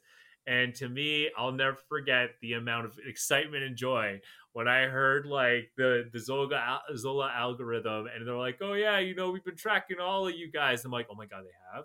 And, and he starts naming people. I'm like, "Oh my god, they're naming people." And then they drop Doctor Strange. and I was like, uh. ah! like just like face melted, literally. Like in Indiana Jones, when the dude's face just melts. That's what happened to me when I heard that. in fact, what they did literally was open the ark in front of that audience, and then just what we saw. that was the reaction for everybody. Oh man! And everyone you... had the, the, top three reactions of those those main evil dudes. That was the that every audience had one of those three reactions. Right. Where did you have this on your list? Ooh, good question. Um this was number three. Number three. Yeah. This this movie I can't remember where I had this on mine. Um, I do like Civil War a little bit better, so I had it higher. But my God, this movie is just the Empire Strikes Back of Marvel movies. Um, it's uh, got so much going for it. It's got it's one of the few superhero movies I can think of, maybe the only one I can think of, where the main villain is just a politician guy in a suit and they somehow make it work. And he's threatening and he's memorable. And you and he's you Robert freaking Redford. My teacher said Redford. they would never be in a film like that ever. You'll never see Robert Redford and Barbara Chilcott in those kinds of movies, Ryan. They yeah, better Fantasia and. I were there. He is my witness. Fantasia is my witness. They said it to my face. They looked at me in my face and said, "Look, man, you'll never see great actors like that in a Marvel film." Ha! Who's laughing now, Neil? Exactly. Uh, do what you we- do. What you cinnamon. I wish Inside we could go joke, back to our funny. college. Yeah, our college professors were were not fans of superhero films, and they they let us know. But uh, we showed them, uh, and I I wish we could we, we should just send Neil the Blu-ray of of uh, Winter Soldier. And Be like, huh, huh? We won't even put our names on it, but he'll know it's from us, and he'll know what we're referring to. Um, Yeah. yeah. I love Winter Soldier so much, um, and I think that it it's it has something that I love that only a very small number of MCU movies have, which is a cliffhanger ending. Um, not very many do, so I really appreciated it when it did that. And speaking of which, let's talk about the one that it's tied with, which is another one with a cliffhanger ending Avengers Infinity War. you know, I, I, everyone I talked to about this film, and again, Russo's. oh man, Russo's instantly became one of my favorite directors of all time. Like they're like what they did with the Marvel movies, just pure genius. Um, like when I look at pioneers of the MCU, you know, in terms of directors, you know, obviously you think of Favreau right away. Like you, you have to, you have Yeah. to look at Favreau right away. Um, and you look at Whedon, uh, but to me, like if there was a list of like groundbreaking directors, I would say Favreau first, Russo second, and I would say probably Taika third, Yeah, I can get on board with that. and then That's a good Gunn's fourth, and then uh, and then Whedon fifth. I think I would put um, John Watts above Whedon. Uh yeah, you know what? I totally forgot. I would definitely put Watts in front of Whedon as well. hmm Yeah.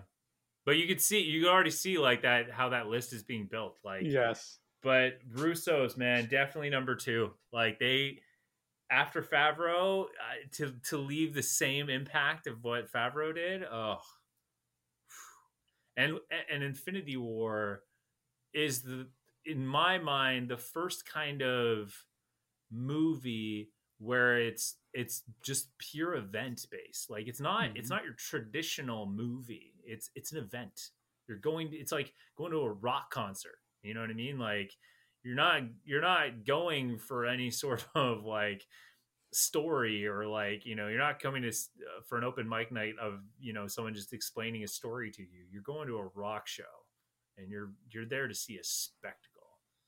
Or like or actually better yet it's like you're going to the super bowl. You're going to the super bowl. And it's you're not there to see how the teams got there because you know how the teams got there obviously what you're there to see is who's going to win. And that is uh stakes are that's probably one of my best sports analogies ever and i don't watch that much sports. You're welcome dad. That's the best i can do on sports analogies. But but seriously think about it. Like that movie is not a traditional movie. It's legit an event. You are there it's the super bowl of comic book movies. You are there to see all the players get on that field and do what they do.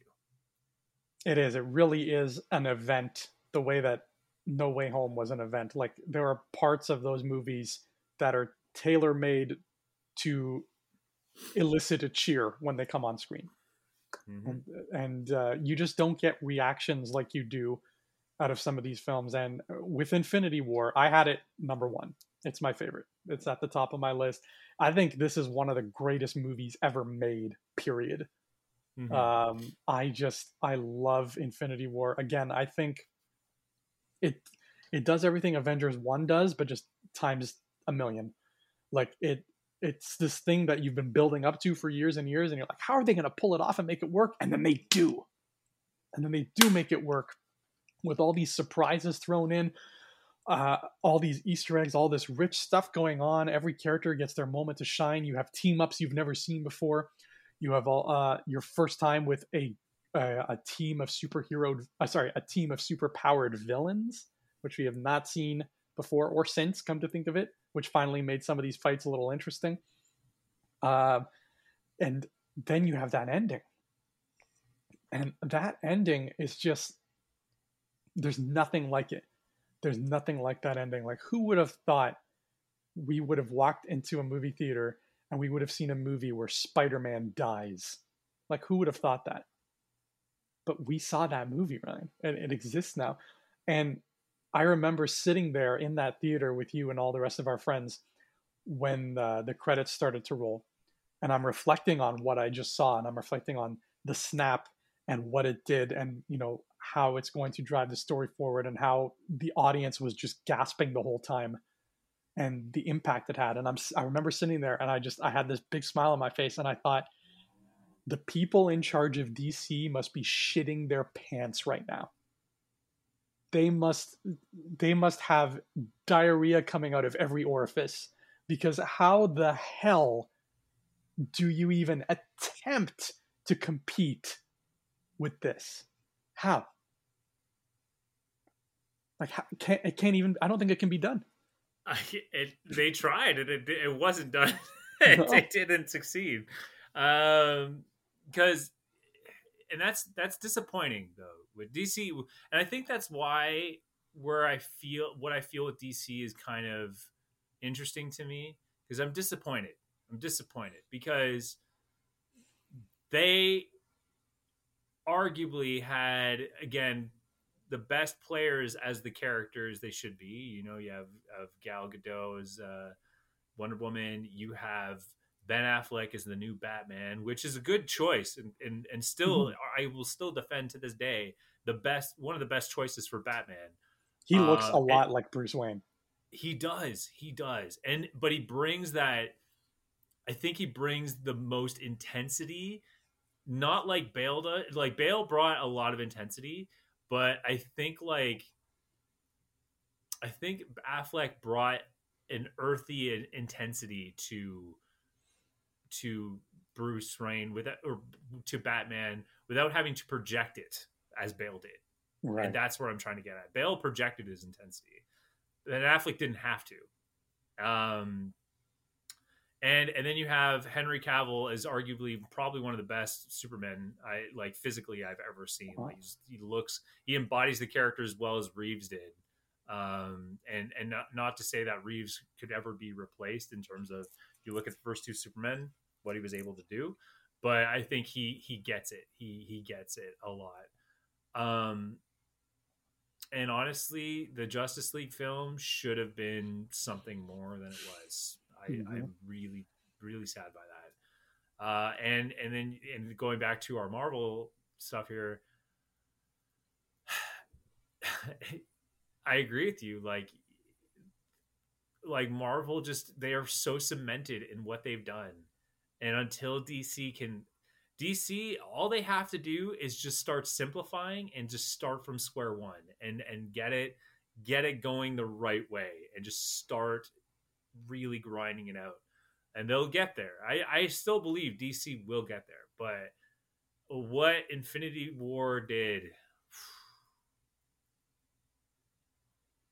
it's and, and they had the top Avengers the first one. They had the they had yeah. to, to remold and re-break all those shock, all that shock value, and they did it. They totally did it. They and and to top it all off, they made the main character of that film the villain, and he stole the show. it's like everything is right about this movie. Every single square millimeter of this film is right. Uh, I, I, I love it. I love it so much. I love you, Infinity War. If it was a real person, I would ask it to marry me, uh, and it would probably already be taken because it's just so wonderful. Uh, so that was our our tied spots for three and four, which was Infinity War and the Winter Soldier. We're down to our last two. Ooh. Number two is Guardians of the Galaxy. That ranked a little higher for me than I thought. I don't know. You guys are broken, man. You guys don't know what you're talking about. Honestly. I was I was pretty surprised that it came like I love it to pieces, but I was really surprised it came this high. A lot of people, I don't think anybody had it um, mm-hmm. lower than like sixth place or something. Yeah. I but yeah, I think that uh or either that or your math is wrong. I am bad at math, um, so there's a very real possibility it's wrong. I yeah, I'm really surprised to rank that high. But I will say, like we talked about, you know, when you talk about groundbreaking directors who really reshaped the MCU, Gunn should be pretty high on that list. Um, mm-hmm. Because again, you once you see Guardians of the Galaxy, like every everyone after that movie wanted a Guardians of the Galaxy movie in their own way. Yes, and there's nothing more that needs to be said than that. And and taking care and you know, just when you thought Feige's like, okay, we're going to take B grade characters, we're going to take Iron Man, Captain America, and all these people, we're going to make an MCU out of that. Guardians were like D grade characters, like they were pretty low. And James Gunn brought them to the top. Like, probably one of the most like instantly beloved characters in the MCU is definitely the Guardians. So, and like even like what it's done for that what it's done for that franchise in the comics and video games and stuff like that. Like now, like we live in a world where like one of the best Marvel games out there is that new Guardians of the Galaxy game because because they took definitely they took a lot from Gunn's formula. Gunn is Guns formula and uh, and just made this incredible story and it's super fun. Well, look no further than like Marvel Ultimate Alliance. You had two Marvel Ultimate Alliance games with a ton of characters in both of them there was not a Guardian to be seen. By the time three comes out and these movies are popular, every single Guardian is a playable character. Like yep. they became, they, they were nothing before. They were just like a footnote in the Marvel history. Even now they're so popular because Gunn told their story in an emotional, satisfying, intensely fun, gorgeous, candy colored way. Mm-hmm. Um, and I've I've said before on the show, I've never seen a film that felt the most like the books I write than Guardians. So I felt like a, a little kindredness going on uh, after I watched it. Um, I love these characters to pieces. And I think that um, when part three comes out, unless they really drop the ball on part three somehow, this is going to be another addition to my list of holy trilogies because I think these movies are just grand in every way. Um, and I, I think you're right when you said every person, everybody wanted a Guardians movie after this because it became, it was crazy after Guardians 1 how many other unrelated movies I would watch where there's an action scene and somebody puts on retro music during the action scene. And it became almost like ridiculous. I'm like, wow, another movie is doing the Guardians thing. Um, to the like it felt like wow you people have no other ideas. Like you're just everybody's ripping off guardians. Uh, i don't know if you saw that movie the charlize theron movie atomic blonde but it was just like the whole thing was just a really bland action movie and they're like it's a fight scene time to put on a record. Do do it's like wow okay yeah. Like uh, uh i just the uh the imitators were strong with this one and imitation imitation is a serious form of flattery so clearly um there is much to be flattered about when it comes to this movie because it hit the nail on the head and i think it's beautiful and it's emotional and it's wonderful and it's got green people and orange people and pink people and that makes me happy. So guardians i love you to pieces. Couldn't agree more. And now last but not least number one. You know what it is. It's endgame isn't it? It's Endgame. That's the only one we haven't talked about yet. It's Endgame. Um, now I seem to be not in the minority because I think one other person had this, but it seems like most people prefer Endgame to Infinity War, but I don't. I, I have them flip the other way around. It's very close, but mm-hmm. I prefer Infinity War. What about you? I did the same. I put Infinity War above Endgame. Um, and and reason is, is again, this is just it's just an argument of like where where do you put them, right? Mm-hmm. Um, the only thing I will say that comes out of Endgame for me is two things. Um, one is like after that movie is like you sit back and just you sit back and realize like look how far you've come like yeah and what's crazy about this movie is is, is literally the sequel to infinity war like literally it's a sequel to infinity war Be, thinking that infinity war was going to be a one-off like that's it the movie's done you know what i mean like they were done that story but you look at you, like after that movie, my brother and I both had a moment where we talked to each other and were like that, like we literally reflected on the journey that got us there. You know what I mean? Like, and it, it was emotional. It was a really emotional film. Um, and then the movie itself, what I love about it is it's like this constant like beating of like they lost then the beginning of the film, they go back to fight again, only to lose a second time. and then they and then then the title card kicks in five years later. They had to marinate with that five years later. I don't think anybody was expecting that time jump. That was a big deal. Yeah. Five years. And uh and yeah, and so the way the movie plays with time is really cool. And it's a real shock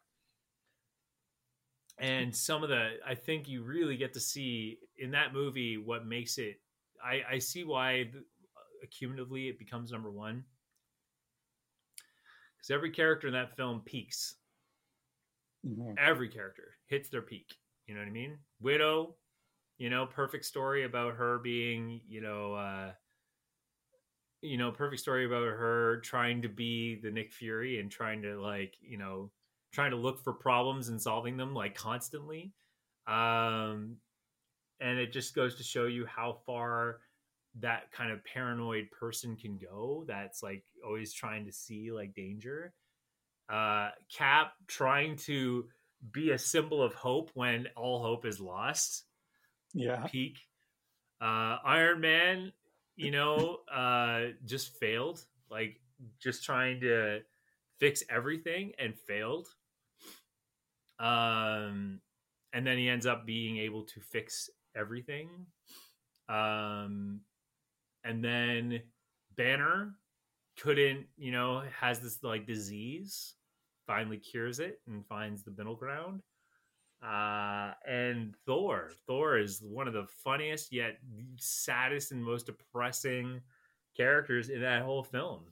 So every character hits this emotional peak uh, Barton, even Barton is a character that doesn't have a lot of screen time. If you look at uh, in terms of story and everything, doesn't get a lot of screen time. But um, even Barton going into like super dark vigilante mode was like a good emotional peak for that character. So it's it's a perfect film, and and in the end, you it, like I said, it's still an event based film. Like it's it's the Super Bowl. It's the it's like the the con- concluding part of the Super Bowl.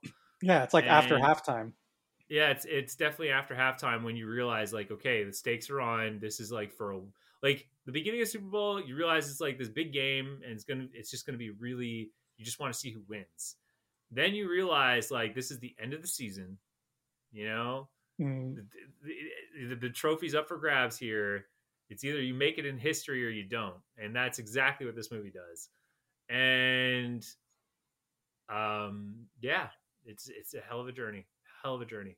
And and on top of that, the final thing I want to talk about with this movie is is like I think I kind of get why these movies now don't have a really cohesive big narrative to go on yet because I think the longer you you play with pushing it out, I think we should be getting somewhere soon where like something needs to happen to start getting this ball rolling in this new phase.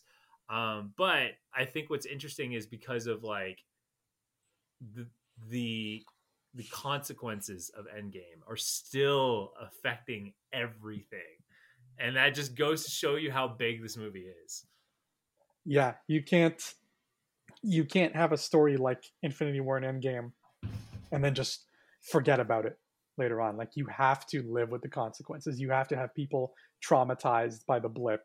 You have to have people remembering Thanos and what he did. And I love that this movie, even though Thanos has a much smaller role this time, he's still just as scary. Like he never feels like a smaller threat. Um, and he's he he, uh, he makes a terrific final boss. He really does, and it takes all the Avengers to fight him, which shows how powerful he is. Um, to piggyback on what you just said about hoping that they they take their time and build towards something else, I'm curious because this was such an event, because this really was build and made as the end of the Infinity Saga. Um, you know how in the credits here we got like those big credits where it showed the signatures of the Avengers. Remember that? Yeah. Um, do you think the end of this saga we're in now will have the same thing when we see like Avengers six or whatever? Do you think it'll end with the signatures? Because I really hope it does. It because if if a, if a whole new generation of kids grows up and their their Avengers are Simu Liu and Tom Holland and Kate Bishop, whatever, um, and Yelena. Like, I want those people's signatures to be on those credits because I feel like that's important, and, and you can make that a, a, recurring tradition. Absolutely, I, I, you have to, you you have to because the first Avengers, you know, what they did for that first saga was amazing, and even even these movies, I'm having those moments like what Simu did. Like that was the most refreshing take on a Marvel film I have seen in a long time. You know, um, and seeing Widow introduce uh, Widow kind of have a pass the torch moment. You know what I mean? Even uh, in this new in the new saga, because we've seen the pass the torch moment with um, with Steve and. Uh, Sam, but you know you have all these big past moments and now these characters have to carry on that tradition and they're they're the new ones bringing in the new saga so mm-hmm. yeah i would love to see a title title end credit sequence where they all sign their characters would be perfect yeah that would be a beautiful way to cap off every saga i don't know how many sagas they plan on doing but i think that just feels right um, mm-hmm. it would feel off if they didn't do it so here's hoping, and and now it's just a matter of what would that Avengers movie be like? How can it have the same impact as an Endgame? Um, but endings are hard to do, right? Especially like the bigger your story, the harder it is to do an ending. Uh, we learned that from the Rise of Skywalker. Endings are tricky. Uh, very few big film franchises. Uh, you know, you ask people which one's their favorite. Very few people will say the last movie. So the fact that Endgame was as good as it was and that so many people put it high enough that it ended up number one, that's just it goes to show what a good job all around how good these people are the russos the, the cast crew everybody are at making these films uh, it's it's a real team effort and every every avenue is considered so it never feels like anything gets overlooked um, i think one of my favorite marvel moments of all time is Steve finally getting to dance with Peggy. Uh, and again, what a brave way to end a giant superhero movie, just with two people dancing. Like, you think about it, I I don't know what it is. Something about that when I think about because all my students, they're like 11, 12 years old, they love Marvel. I'm just picturing here are all these kids, 11 years old, watching a movie that ends with two people dancing to 1940s music, and they love it. I, that just do you know what I mean? Like I, I can't articulate it, but it, it feels so against the grain. It feels so not what you would imagine, but it's so earned. That's an earned romance. Thor one. See how it works? Uh, feels so earned that um, you can't help but love it to pieces. Yep. I, yeah, no, exactly. And so it definitely 100% even though I didn't put it as number one on my list, it 100% deserves to be on, on number one on the list for sure. Where, where is it on your list? It's three. It's three. I think I think mine was three as well. It's either three or two. Um, well, that's our list. Oh my god, we did it. We ranked the MCU. Holy cow! Yep. Uh, So, any anything? What, what would you say was the biggest shock of this list, Ryan? Anything shock you? Yeah, it shocked me to see how uh how low Widow was. Yeah, that's honestly my- thought it would have would have ranked a little higher than it did. That's my Um, big shock as well. Um, If you had like- to do, I don't know if you want to do it, but if you had to do a quick and dirty Disney Plus list, what would it be? really quick and dirty. Um, just off the top of my head, I think. Uh, are we counting what if? Yes. Okay, so I put what if Falcon Winter Soldier, Loki, Hawkeye, WandaVision. Wow. Really quick and dirty. Oh my god. You ranked Hawkeye higher than Loki. That's Yeah. a shock. It's got Christmas. It's got Linda Cardellini. It's got, Big Kingpin. It already wins. Yeah. Yeah, once he said, once I realized Big Willie. Um, What about you? what if? this is where I get stuck. Uh, what if Falcon and the Winter Soldier, WandaVision, Hawkeye, Loki? Okay, that's a good list. I, Yeah. I I move WandaVision, even though I love Falcon and Winter Soldier. I love that story. It is to me, Mhm. it is really good.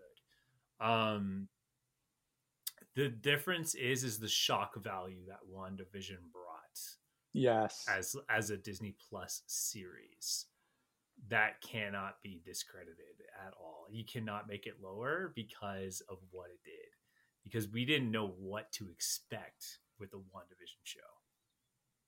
and it's still so powerful when i look back and i think of the moments in there and what causes her to get westview or whatever it's called to, to make that place like it's such a powerful story Mhm. um i i that's why i had to put it number one like it's it delivers an emotional connection with an avenger character that i didn't quite get with the other shows.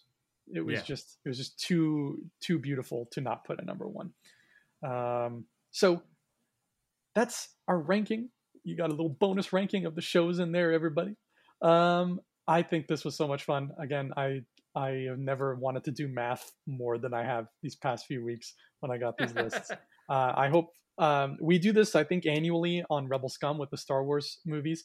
Uh, so maybe we'll do this again next year, and hopefully we can get Anna's list, uh, and maybe even Isabella can make a list, and we can shake things up because the more we have, uh, the more uh, interesting the final list becomes, and maybe we can get some fans to input their lists as well because we started doing that on Rebel Scum as well, and we'll see what can happen with those. And by next year, we'll have three more Marvel movies to add, plus No Way Home. Potentially four. So yeah. Oh my God. Okay, so there we go. So it's going to be a whole new ballgame, and maybe we'll even throw in a list of the shows because at that point we'll have like a few more shows under our belt too. So that'll be exciting. So This was just the, this was just the Avengers one of our ranking. This is it's big, but you don't even know how much bigger it's going to get. Uh, Ryan, where can people find you when you aren't ranking superhero movies or being awesome? As always, you can find me uh, being on twitch.tv forward slash Xbox Canada, uh, playing the latest and greatest. And of course, you can find me on Twitter, uh, on Twitter at uh, Crusader Online. And you can find me on Instagram at Ryan J. Whitehead. And uh, I got to say, just a quick uh, props out to Jonathan once again for providing some commentary and updates. Uh, we have, we will uh, be, like we said before, going forward with our retake of uh, a rewatch of uh, of No Way Home and uh, going from there. Yes, thank you, Jonathan. I was actually going to see No Way Home tonight, uh, but now that fell through because I'm a little bit under the weather and I just want to be safer than sorrier. So uh, I'll get to a No Way Home rewatch eventually, and then we'll talk about it on the show because Jonathan's absolutely right. There's so much to take in there. It's a dance movie. Uh, and you can find me uh, right here on the Rebel Scum Podcast Network, as well as on YouTube, Facebook, No, not Facebook. Well, yeah, Facebook. You you know the Instagrams, whatever those are called. I'm old. Leave me alone. Uh, at Andrew Fantasia, uh, and you can also find me uh, in the over the next few weeks watching the Book of Boba Fett and Cobra Kai season four. Uh, that's going to take over my world for a long, long while. Uh, and until next time, everybody, we hope you have an awesome, safe, happy new year. May your 2022 make your 2021 look like garbage in comparison. Yes. And please, for the love of God, have a marvelous day.